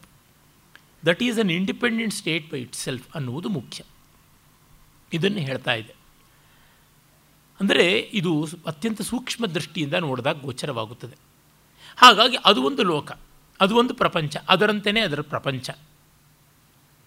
ಈ ಭೌತಶಾಸ್ತ್ರದಲ್ಲೆಲ್ಲ possibility of many worlds many existences ಅಂತ ಹೇಳ್ತಾರಲ್ಲ, ಆ ರೀತಿ ಆದಂಥದ್ದು.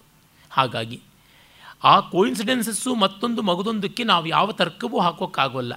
ಯಾಕೆಂದರೆ ಹಾಗೆ ತರ್ಕ ಹಾಕಬೇಕಾದ್ರೆ ನಾವು ಸ್ವಪ್ನದಲ್ಲಿ ಹಾಕೋಕ್ಕೆ ಸಾಧ್ಯವ. ಅದು ಸ್ವಪ್ನದಲ್ಲಿ ನಾವು ಇದು ಜಾಗೃತ ಅವಲಂಬಿತವಾದ ಸ್ಥಿತಿ ಅಂತನ್ನುವ ಅರಿವಿಗೆ ಬರೋ ಹಾಗಿದ್ದಿದ್ರೆ ಸ್ವಪ್ನ ಖಂಡಿತವಾಗಿ ಜಾಗೃತಿನ ಅಧೀನವೇ ಆಗಿತ್ತು. ಅರೆ ಸ್ವಪ್ನದಲ್ಲಿದ್ದಾಗ ನಮಗೆ ಗೊತ್ತಾಗುವುದೇ ಇಲ್ಲ. ಆದ್ದರಿಂದ ಅದು ಸ್ವತಂತ್ರವಾಗಿ ನೋಡಲ್ಪಡಬೇಕಾದ ಸ್ಥಿತಿ. ಹಾಗಾಗಿಯೇ ಇಲ್ಲಿರುವುದು ಇಲ್ಲಿಲ್ಲದೆ ಇರೋದು ಎಲ್ಲವೂ ಅಲ್ಲಿದೆ ಅಂತನ್ನುವುದನ್ನು ಅವರು ಹೇಳ್ತಾ ಇದ್ದಾರೆ. ಆ ಮಾತಿಗೆ ಹೆಚ್ಚಿನ ಬೆಲೆ ಉಂಟು. ಸ ಯದಾ ತೇಜಸಾಭಿಭೂತೋ ಭವತಿ ಅತ್ರೈಷ ದೇವ ಸ್ವಪ್ನಾನ್ ಅಶ್ನನ್ ಸ್ವಪ್ನಾನ್ ಅಪಶ್ಯತಿ ಅಥ ತದೈತಸ್ಮಿನ್ ಶರೀರ ಏತತ್ ಸುಖಂ ಭವತಿ. ಇನ್ನು ಯಾವಾಗ ಸುಷುಪ್ತಿ ಉಂಟಾಗುತ್ತದೆಯೋ ಆ ಸಂದರ್ಭದಲ್ಲಿ ಅವನು ಯಾವುದನ್ನು ನೋಡಲ್ಲ, ಕನಸನ್ನು ನೋಡಲ್ಲ. ಆಗ ಈ ದೇಹದಲ್ಲಿ ಸುಖಂ ಭವತಿ ಅಂದರೆ ಆನಂದ ಇರುತ್ತದೆ. ಯಾಕೆ ಆನಂದ ಇರುತ್ತದೆ? ಈ ಇಂದ್ರಿಯಗಳ ಮೂಲಕವಾಗಿ ಪ್ರಾಣ ಶಕ್ತಿ ವಿಕಿರಣ ರೂಪದಲ್ಲಿ ಹೋಗುವುದು ತಪ್ಪಿ ಸ್ವಸ್ಥನಾಗಿ ತನ್ನಂತೆ ತಾನಿರ್ತಾನೆ, ಮತ್ತೊಂದರ ಅಪೇಕ್ಷೆ ಇಲ್ಲದೆ ಇರ್ತಾನೆ. ಅದನ್ನು ತುಂಬ ಚೆನ್ನಾದ ಒಂದು ಹೋಲಿಕೆ ಕೊಟ್ಟು ಹೇಳ್ತಾ ಇದೆ ಉಪನಿಷತ್ತು. ಸ ಯಥಾ ಸೌಮ್ಯ ವಯಾಂಸಿ ವಾಸೋ ವೃಕ್ಷಂ ಸಂತಿಷ್ಠತೆ ಸಂತಿಷ್ಠ ಸಂಪ್ರತಿಷ್ಠಂತೆ ಏವಂ ಹ ವೈ ತತ್ಸರ್ವಂ ಪರ ಆತ್ಮನಿ ಸಂಪ್ರತಿಷ್ಠತೆ.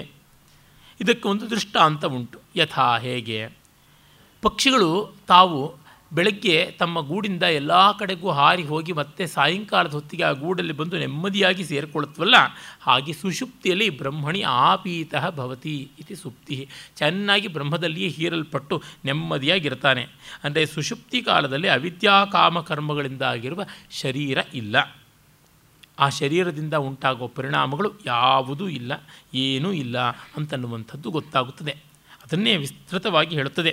ಪೃಥ್ವೀ ಚ ಪೃಥ್ವೀ ಮಾತ್ರ ಚ ಆಪಶ್ಚಾಪೋ ಮಾತ್ರ ಚ ತೇಜಶ್ಚ ತೇಜೋ ಮಾತ್ರ ಚ ವಾಯುಶ್ಚ ವಾಯು ಮಾತ್ರ ಚ ಆಕಾಶಶ್ಚ ಆಕಾಶ ಮಾತ್ರ ಚ ಚಕ್ಷುಶ್ಚ ದ್ರಷ್ಟವ್ಯಂಚ ಶ್ರೋತವ್ಯಂ ಶ್ರೋತಂಚ ಶ್ರೋತವ್ಯಂಚ ಘ್ರಾಣಂಚ ಘ್ರಾತವ್ಯಂಚ ರಸಶ್ಚ ರಸಯಿತವ್ಯಂಚ ತ್ವಕ್ಚ ಸ್ಪರ್ಶಯಿತವ್ಯಂಚ ವಾಕ್ಚ ವಕ್ತವ್ಯಂಚ ಹಸ್ತವ್ಚ ಆದಾತವ್ಯಂ ಆದಾತವ್ಯಂಚ ಉಪಸ್ಥಂಚ ಆನಂದಯಿತವ್ಯಂಚ ಪಾಯುಶ್ಚ ವಿಸರ್ಜಯಿತವ್ಯಂಚ ಪಾದಂ ಪಾದೌಚ ಗಂತವ್ಯಂಚ ಮನಶ್ಚ ಮಂತವ್ಯಂಚ ಬುದ್ಧಿಶ್ಚ ಬೋದ್ಧವ್ಯಂಚ ಅಹಂಕಾರಶ್ಚ ಅಹಂಕರ್ತವ್ಯಂಚ ಚಿತ್ತಂಚ ಚೇತಯಿತವ್ಯಂಚ ಚೇಜಶ್ ತೇಜಶ್ಚ ವಿದ್ಯೋತಯಿತವ್ಯಂಚ ಪ್ರಾಣಶ್ಚ ವಿಧಾರಿತವ್ಯಂಚ. ಇವೆಲ್ಲವೂ ಕೂಡ ಎಲ್ಲ ಆಗಿರುತ್ತದೆ. ಅಂದರೆ ಅಲ್ಲಿ ಪೃಥ್ವಿ ಮತ್ತು ಪೃಥ್ವಿಯ ಗುಣವಾದ ಗಂಧ ಮತ್ತು ಆ ಗಂಧವನ್ನು ಗ್ರಹಿಸುವಂಥ ಮೂಗು ಇವ್ಯಾವುದೂ ಇರೋಲ್ಲ. ಹೀಗೆ ಪಂಚೇಂದ್ರಿಯಗಳು, ಪಂಚೇಂದ್ರಿಯಗಳಿಗೆ ವಿಷಯಗಳು, ಆ ವಿಷಯಗಳ ಮೂಲಕ ಆಗುವಂಥ ಸಂವೇದನೆಗಳು ಇವು ಯಾವುದೂ ಇಲ್ಲ. ಹಾಗೆ ಅಂತರಿಂದ್ರಿಯಗಳಾದ ಮನಸ್ಸು, ಬುದ್ಧಿ, ಚಿತ್ತ, ಅಹಂಕಾರ ಅವುಗಳ ಚಟುವಟಿಕೆ ಇವು ಯಾವುದೂ ಇಲ್ಲದೆ ಎಲ್ಲವೂ ಆತ್ಮಸ್ವರೂಪಿಯಾಗಿರುತ್ತವೆ. ಏಷ ಹಿ ದ್ರಷ್ಟ ಸ್ಪಷ್ಟ ಶ್ರೋತ ಘ್ರಾತ ರಸಯಿತ ಮಂತ ಬೋದ್ಧ ಕರ್ತ ವಿಜ್ಞಾನಾತ್ಮ ಪುರುಷ ಸಪರೇ ಅಕ್ಷರೇ ಆತ್ಮನಿ ಸಂಪ್ರತಿಷ್ಠತೆ. ಹೀಗಾಗಿ ಅದು ಅದನ್ನೇ ನೋಡಿಕೊಂಡು, ಅದು ಅದನ್ನೇ ಮುಟ್ಟಿಕೊಂಡು, ಅದು ಅದನ್ನೇ ಮೂಸಿಕೊಂಡು, ಅದು ಅದನ್ನೇ ಕೇಳಿಕೊಂಡು, ಅದು ಅದನ್ನೇ ತಿಂದುಕೊಂಡು, ಅದು ಅದನ್ನೇ ಆಲೋಚಿಸಿಕೊಂಡು, ಅದು ಅದನ್ನೇ ಜ್ಞಾಪಿಸಿಕೊಂಡು, ಅದು ಅದನ್ನೇ ನಿಶ್ಚಯಿಸಿಕೊಂಡು, ಅದು ಅದೇ ಆಗಿದೆ ಅಂತ. ಅಂದರೆ ಮತ್ತೊಂದು ಇಲ್ಲದ ಸ್ಥಿತಿ. ಆದರೆ ಅದೊಂದೇ ಇರುವ ಸ್ಥಿತಿ ಊಹೆ ಮಾಡಿಕೊಳ್ಳೋದು ಕಷ್ಟವಾಗುತ್ತದೆ. ಏನು ಮಾಡೋದು, ಬೇರೆ ದಾರಿ ಇಲ್ಲ. ನಮಗೆ ಯಾವುದೂ ಇಲ್ಲದ ಸ್ಥಿತಿ ಎಂದರೆ ನಾವಿರುವ ಸ್ಥಿತಿ ಅಂತ ಅರ್ಥ. ಅದು ನಾವು ಇರಲಿಲ್ವ ಆಗ ಏನೂ ಇಲ್ಲ ಅಂತಂದರೆ ಅಂತ ಇಲ್ಲ ಅಂತ ಡಿಕ್ಲೇರ್ ಮಾಡೋನು ಇದೆಯಲ್ಲ, ಇದಾನಲ್ಲ ಅದು ಅಲ್ಲಿರುವಂಥದ್ದು. ಆ ರೀತಿಯಾದ ಸ್ಥಿತಿ ಅದು ಪರಮೇವಾಕ್ಷರಂ ಪ್ರತಿಪದ್ಯತೆ ಸಯೋಹವೈ ತದ್ ಅಚ್ಛಾಯಂ ಶರೀರಂ ಅಲೋಹಿತಂ ಶುಭ್ರಂ ಅಕ್ಷರಂ ವೇದಯತೆ ಯಸ್ತು ಸೌಮ್ಯ ಸ ಸರ್ವಜ್ಞ ಸರ್ವೋಭವತಿ ತದೇಶ ಶ್ಲೋಕಃ ವಿಜ್ಞಾನಾತ್ಮಾ ಸಹ ದೇವೈಶ್ಚ ಸರ್ವೈಃ ಪ್ರಾಣಭೂತಾನಿ ಸಂಪ್ರತಿಷ್ಠಂತಿ ಯತ್ರ ತದಕ್ಷರಂ ವೇದಯತೆ ಯಸ್ತು ಸೌಮ್ಯ ಸ ಸರ್ವಜ್ಞ ಸರ್ವಮೇವಾವಿಶೇಷ ಸರ್ವಮೇವ ಅವಿವೇಶ ಇತಿ. ಈ ಒಂದು ನೆರಳಿಲ್ಲದ, ಶರೀರವಿಲ್ಲದ, ಅನಿರ್ವಾಚ್ಯವಾದ ಸ್ಥಿತಿ ಯಾವುದುಂಟು, ಅಕ್ಷರ ಅವಿನಾಶಿಯಾದದ್ದು, ಅದನ್ನು ತಿಳಿದವನು ಅಕ್ಷರವೇ ಆಗ್ತಾನೆ, ಅವನು ಸರ್ವಜ್ಞ ಆಗ್ತಾನೆ. ಅಂದರೆ ಇನ್ಯಾವುದೂ ತಿಳ್ಕೊಳ್ಳಬೇಕಾಗಿದ್ದು ಇಲ್ಲ ಅನ್ನುವ ಸ್ಥಿತಿಗೆ ಬಂದವನು ಸರ್ವಜ್ಞ. ಎಲ್ಲ ಬಹಿರಂಗದ ಪದಾರ್ಥಗಳನ್ನು ತಿಳ್ಕೊಂಡಿದ್ದಾನೆ ಅಂತಲ್ಲ. ಬ್ರಹ್ಮಜ್ಞಾನಿ ಸರ್ವಜ್ಞಾನಿ ಅಂತಂದರೆ ಅದು ಗೊತ್ತಿದೆಯಾ ಇದು ಗೊತ್ತಿದೆಯಾ ಅಂತಂದರೆ ಬ್ರಹ್ಮವಾಗಿ ಎಲ್ಲ ಗೊತ್ತಿದೆ, ಬ್ರಹ್ಮವಲ್ಲದ್ದು ಯಾವುದೂ ಇಲ್ಲ ಅನ್ನುವ ಸ್ಥಿತಿಯನ್ನು ತಿಳ್ಕೊಂಡಿದ್ದಾನೆ ಅಂತ ಅರ್ಥ. ಈಗ ನಿಮಗೆ ಒಂದು ಸಮುದ್ರದ ಹನಿ ನೀರನ್ನು ಬಾಯಿಗೆ ಹಾಕ್ಕೊಂಡ್ಮೇಲೆ ಉಪ್ಪು ಅಂತೂ ಗೊತ್ತಾಯ್ತಲ್ಲ, ಸಮುದ್ರದ ನೀರೆಲ್ಲ ಉಪ್ಪಿನ ರುಚಿ ಅಂತೂ ಗೊತ್ತಾಯಿತು. ಮತ್ತು ಸಮುದ್ರದ ನೀರಿನ ರುಚಿ ತಿಳ್ಕೊಳ್ಳೋದು ನಿಮಗೇನಾದರೂ ಇದೆಯಾ? ಇಲ್ಲ ಇಲ್ಲ, ಮೆಡಿಟ್ರೇನಿಯನ್ ಸೀನಲ್ಲಿ ಬೇರೆ ರುಚಿ ಇದೆ, ಇಲ್ಲ ಈಜಿಯನ್ ಸೀನಲ್ಲಿ ಬೇರೆ ಒಂದು ರುಚಿ ಇದೆ ಅಂತಂದರೆ ಅಲ್ಲ ಅಂತನ್ನುವಂಥ ಆ ರೀತಿಯಲ್ಲಿ ಇದು ಮತ್ತೆ ದೃಷ್ಟಾಂತ. ಬ್ರಹ್ಮಜ್ಞಾನಕ್ಕೆ ಪರಮಾರ್ಥತಃ ಯಾವ ದೃಷ್ಟಾಂತ ಇಲ್ಲ, ಯಾವ ಹೋಲಿಕೆ ಇಲ್ಲ. ಕಾರಣ ಯಾವ ಹೋಲಿಕೆ ಕೊಟ್ಟರೂ ಅದು ಲೋಪ ಆಗುತ್ತದೆ, ಪರಿಪೂರ್ಣತೆಗೆ ಹೋಲಿಕೆ ಇಲ್ಲ. ಅದನ್ನು ಈ ರೀತಿಯಾಗಿ ಹೇಳೋದು ಬಿಟ್ಟರೆ ಬೇರೆ ದಾರಿ ಇಲ್ಲ. ನೀತಿ ನೀತಿ ಕ್ರಮ ಅಂತ ಅದಕ್ಕಾಗಿಯೇ ಬಂದಿದ್ದು, ಇನ್ಯಾವುದೂ ಇಲ್ಲ. ಹಾಗಾಗಿ ಎಲ್ಲ ದೇವತೆಗಳ ಜೊತೆಗೆ ಎಲ್ಲದರ ಜೊತೆಗೆ ಎಲ್ಲವೂ ಆಗಿ ನೆಲೆಸಿದ್ದಾನೆ ಅಂತಂದರು. ಅಂದರೆ ಅವಸ್ಥಾತ್ರಯವೇ ಇರೋದು, ಅವಸ್ಥಾ ಚತುಷ್ಟಯ ಇಲ್ಲ. ತುರಿಯ ಅನ್ನೋದು ಒಂದು ಪ್ರತ್ಯೇಕವಾದ ಅವಸ್ಥೆ ಅಲ್ಲ. ಇವೆಲ್ಲಕ್ಕೂ ಸಾಕ್ಷಿಯಾಗಿ ಎಲ್ಲವೂ ಆವೃತವಾಗಿರುವಂಥದ್ದು ಅಂತ ಗೊತ್ತಾಗುತ್ತದೆ. ಹೀಗೆ ನಮಗೆ ಜಾಗೃತ ಸ್ವಪ್ನ ಸುಷುಪ್ತಿಗಳಲ್ಲಿ ಪ್ರಾಣ ಕಟ್ಟಕಡೆಯಲ್ಲಿ ಬ್ರಹ್ಮವೇ ಆಗಿರುವಂಥದ್ದು. ಇನ್ನು ಐದನೇ ಪ್ರಶ್ನೆ, ಅದು ಶೈಬ್ಯ ಸತ್ಯಕಾಮ ಕೇಳತಕ್ಕಂಥದ್ದು. ಅವನು ಕೇಳ್ತಾನೆ, ಅಥ ಹೈನಂ ಶೈಬ್ಯ ಸತ್ಯಕಾಮ ಪಪ್ರಚ್ಛ ಸಯೋಹ ವೈ ತದ್ಭಗವನ್ ಮನುಷ್ಯೇಷು ಪ್ರಾಯಣಾಂತಂ ಪ್ರಾಯಣ ಪ್ರಾಯಣಾಂತಂ ಓಂಕಾರಂ ಅಭಿಸಂಧ್ಯಾಯೀತ ಕಥಮಂ ವಾವಸ ತೇನ ಲೋಕಂ ಜೈತೀತಿ ತಸ್ಮೈ ಸ ಹೋವಾಚ. ಅವನು ಶಿಬಿ ದೇಶದಿಂದ, ಉಶೀನರ ದೇಶದಿಂದ ಬಂದಂಥವನು ಶಿಬಿಪುತ್ರ ಶೈಬ್ಯ ಸತ್ಯಕಾಮ ಕೇಳ್ತಾನೆ, ಭಗವನ್ ಪಿಪ್ಪಲಾದ, ಮನುಷ್ಯರಲ್ಲಿ ಯಾವನು ಆಮರಣ ಮರಣಾಂತದವರೆಗೂ ಓಂಕಾರವನ್ನು ಧ್ಯಾನಿಸ್ತಾನಲ್ಲ ಅವನಿಗೆ ಯಾವ ಲೋಕಗಳು ಸಿಗುತ್ತವೆ ಅಂತ. ಈ ಓಂಕಾರವನ್ನು ಧ್ಯಾನಿಸೋದು ಅನ್ನೋದು ಒಂದು ಉಪಾಸನೆಯಾದರೆ ಅದು ಸವಿಕಲ್ಪ. ಹಾಗಲ್ಲದೆ ನಾನು ಮೊದಲಿಗೆ ಓಂಕಾರ ಅನ್ನುವುದರ ಸ್ವಾರಸ್ಯ ಏನು? ಜಾಗೃತ ಸ್ವಪ್ನ ಸುಷುಪ್ತಿಗಳೇ ಓಂಕಾರ, ಅವಸ್ಥಾತ್ರಯ ಮೀಮಾಂಸೆಯೇ ಓಂಕಾರ ಅನುಸಂಧಾನ ಅಂತ ಹೇಳಿದ್ದೀನಿ, ಅದು ಪರಮಾರ್ಥ. ಅದಕ್ಕೆ ಉತ್ತರ ಕೊಡ್ತಾರೆ. ಏತದ್ವೈ ಸತ್ಯಕಾಮ ಪರಂಚ ಅಪರಂಚ ಬ್ರಹ್ಮ ಯದೋಂಕಾರ ತಸ್ಮಾದ್ ವಿದ್ವಾನ್ ಏತೇನೈವ ಆಯತನೇನ ಏಕತರಂ ಅನ್ವೇತಿ. ಈ ಓಂಕಾರವೇ ನಿರ್ಗುಣ ಬ್ರಹ್ಮವೂ ಆಗಿದೆ, ಸಗುಣ ಬ್ರಹ್ಮವೂ ಆಗಿದೆ. ಇದರ ಮೂಲಕವಾಗಿಯೇ ಎಲ್ಲವನ್ನು ಅನುಸರಣೆ ಮಾಡ್ತಾನೆ. ಓಂಕಾರವನ್ನು ಅವೂ ಮಾಗಳ ಸಮಾಹಾರ ಅಂತ ಉಪಾಸನೆ ಮಾಡೋದು ಅಪರ ಬ್ರಹ್ಮೋಪಾಸನೆ. ಜಾಗೃತ ಸ್ವಪ್ನ ಸುಷುಪ್ತಿಗಳು ಅಂತ ಅವಸ್ಥಾತ್ರಯ ಮೀಮಾಂಸೆಯ ಅಧ್ಯಾರೋಪಾಪವಾದ ಚಿಂತನೆ ಯಾವನು ಮಾಡ್ತಾನೆ ಅದು ನಿರ್ಗುಣ ಬ್ರಹ್ಮದ ಸ ಒಂದು ಸಾಕ್ಷಾತ್ಕಾರ. ಅದನ್ನು ಹೇಳಿದರು. ಸಯದ್ಯೇಕಂ ಸಯದ್ಯೇಕಮಾತ್ರಂ ಅಭಿಧ್ಯಾಯೀತ ಸತೇನೈವ ಸಂವೇದಿತ ಸ್ಥೂರ್ಣಮೇವ ಜಗತ್ಯಾಂ ಅಭಿಸಂಪದ್ಯತೆ ತಮೃಚೋ ಮನುಷ್ಯಲೋಕಂ ಉಪನಯಂತೆ ಸತತ್ರ ತಪಸಾ ಬ್ರಹ್ಮಚರ್ಯೇಣ ಶ್ರದ್ಧೆಯ ಸಂಪನ್ನೋ ಮಹಿಮಾನಂ ಅನುಭವತಿ.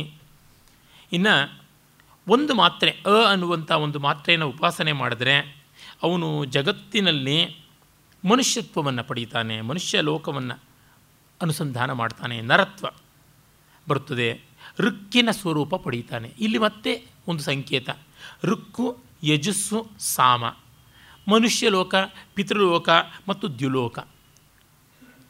ಅಂದರೆ ಈ ಸಂಕೇತಗಳನ್ನು ಹೇಳ್ತಾ ಇದ್ದಾರೆ ಒಂದೊಂದಕ್ಕೆ ಒಂದೊಂದು ಅಂತ. ಇದು ವಸ್ತುಸ್ಥಿತಿಯಲ್ಲ, ಓಂಕಾರದ ಪ್ರಶಂಸೆ. ಅಥ ಯದಿ ದ್ವಿಮಾತ್ರೇಣ ಮನಸ್ಸಿ ಸಂಪದ್ಯತೆ ಸಹ ಅಂತರಿಕ್ಷಂ ಯಜುರ್ಭಿ ಉನ್ನೀಯತೆ ಸೋಮಲೋಕಂ ಸಹ ಸೋಮಲೋಕೆ ವಿಭೂತಿಂ ಅನುಭೂಯ ಪುನರಾವರ್ತತೆ. ಇನ್ನು ಎರಡನೇ ಮಾತ್ರಿಂದ ಅವು ಎರಡನ್ನೂ ಅನುಸಂಧಾನ ಮಾಡಿದರೆ ಅವನು ಪಿತೃಲೋಕದ ಸಂಪನ್ನನಾಗ್ತಾನೆ. ಸೋಮ ಅಂದರೆ ಪಿತೃಲೋಕದ ಅಧಿಪತಿ ಚಂದ್ರ, ಅವನ ಸಾಕ್ಷಾತ್ಕಾರವನ್ನು ಪಡೆಯುತ್ತಾನೆ. ಯಜಸ್ಸನ್ನು, ಯಜುರ್ವೇದವನ್ನು, ಯಜಸ್ಸು ಗದ್ಯ, ಅದನ್ನು ಪಡ್ಕೊಂಡವನಾಗ್ತಾನೆ ಅಂತ ಹೇಳಿ. ಮತ್ತು ಇನ್ನು ಮೂರನೆಯ ಮಂತ್ರದಲ್ಲಿ ಯಃ ಪುನರೇತಂ ತ್ರಿಮಾತ್ರೇಣ ಉಪಮಿತ್ಯ ಏತೇನೇವ ಅಕ್ಷರೇಣ ಪರಂ ಪುರುಷಂ ಅಭಿಧ್ಯಾಯೀತ ಸ ತೇಜಸಿ ಸೂರ್ಯೇ ಸಂಪನ್ನಃ ಯಥಾ ಪಾದೋದರ ಸ್ವಚ್ಛ ಪಾದೋದರ ತ್ವಚ ವಿನಿರ್ಮುಚ್ಯತ ಏವಂ ಹವೈ ಸಹ ಪಾಪ್ಮಾನಂ ವಿನಿರ್ ಪಾಪ್ಮನಾ ವಿನಿರ್ಮುಕ್ತಃ ಸ ಸಾಮಭಿ ಉನ್ನೀಯತೆ ಬ್ರಹ್ಮಲೋಕಂ ಸ ಏತಸ್ಮಾತ್ ಜೀವಘನಾತ್ ಪರಾತ್ಪರಂ ಪುರುಷಯಂ ಪುರುಷಮೀಕ್ಷತೆ ತದೈತವು ಶ್ಲೋಕವು ಭವತಃ. ಇನ್ನು ಮೂರು ಮಾತ್ರೆಗಳ ಅವೂಮ ಇವುಗಳನ್ನು ಅನುಸಂಧಾನ ಮಾಡ್ತಾನಲ್ಲ ಅವನು ಜ್ಯೋತಿರ್ಮಯನಾದ ಸೂರ್ಯನನ್ನು ಸೇರ್ತಾನೆ. ಮೊದಲಿಗೆ ಹೇಳಿರ್ತಕ್ಕಂಥದ್ದು ಅವನು ಭೂಮಿಯನ್ನು ಸೇರ್ತಾನೆ, ಎರಡನೇದು ಚಂದ್ರನನ್ನು ಸೇರ್ತಾನೆ, ಮೂರನೇದು ಸೋಮನನ್ನು ಸೇರ್ತಾನೆ. ಮೊದಲನೇದರಲ್ಲಿ ಋಕ್, ಎರಡನೇದರಲ್ಲಿ ಎರಡನೇದರಲ್ಲಿ ಯಜಸ್ಸು, ಮೂರನೇದರೊಳಗೆ ಸಾಮ, ಮತ್ತು ಅದು ಮೂರನೇದು ದೇವತಾಲೋಕ, ದೇವಲೋಕ, ಸೂರ್ಯಲೋಕ ಅಂತನ್ನುವಂಥದ್ದು. ಅವನು ಬ್ರಹ್ಮಲೋಕಕ್ಕೆ ಒಯ್ಯಲ್ಪಡ್ತಾನೆ. ಬ್ರಹ್ಮ ಅಂದರೆ ಚತುರ್ಮುಖ ಬ್ರಹ್ಮ ಅಂತೀವಲ್ಲ ಆ ಥರ, ಅಲ್ಲೂ ಕೂಡ ವಾಪಸ್ಸು ಬರುವಂಥದ್ದೇ ಉಂಟು. ಅದರ ತಾತ್ಪರ್ಯವಿಷ್ಟೇ, ಓಂಕಾರದ ಒಂದೊಂದು ಅಕ್ಷರಗಳಿಗೂ ಬೆಲೆ ಉಂಟು, ಒಂದೊಂದು ಮಾತ್ರೆಗಳಿಗೂ ಬೆಲೆ ಉಂಟು. ಅದು ಅತಿಶಯವಾದ ಆನಂದದಾಯಕ, ಪ್ರಯೋಜನಕಾರಕ ಅಂತ. ಅಂದರೆ ಓಂಕಾರದ ಮೊದಲನೆಯ ವರ್ಣದಿಂದ ಅವನು ಮನುಷ್ಯಲೋಕದ ಮಹತ್ವವನ್ನು ಪಡೀತಾನೆ, ಎರಡನೇದಿಂದ ಪಿತೃಲೋಕದ್ದು, ಮೂರನೇದಿಂದ ದೇವಲೋಕದ್ದು ಅಂತ. ಇದು ನಂಬಿಕೆ, ಇದು ವೇದಾಂತದ ಹೃದಯ ಅಲ್ಲ. ನಂಬಿಕೆಯನ್ನು ನಿರಾಕರಿಸೋದಿಲ್ಲ ವೇದಾಂತ. ವೇದಾಂತ ನಂಬಿಕೆಯನ್ನು ಅನುಭವ ಮಾಡಿಕೋ ಅಂತ ಅನ್ನುತ್ತದೆ. ತಿಸ್ರೋ ಮಾತ್ರಾಹ ಮೃತ್ಯುಂ ಕೃತ್ಯ ಪ್ರಯುಕ್ತಾ ಅನ್ಯೋನ್ಯಸಕ್ತಾ ಅನವಿಪ್ರಯುಕ್ತಾ ಕ್ರಿಯಾಸು ಬಾಹ್ಯಾಭ್ಯಂತರ ಮಧ್ಯಮಾಸು ಸಮ್ಯಕ್ ಪ್ರಯುಕ್ತಾಸು ನ ಕಂಪತೆ ಜ್ಞಃ.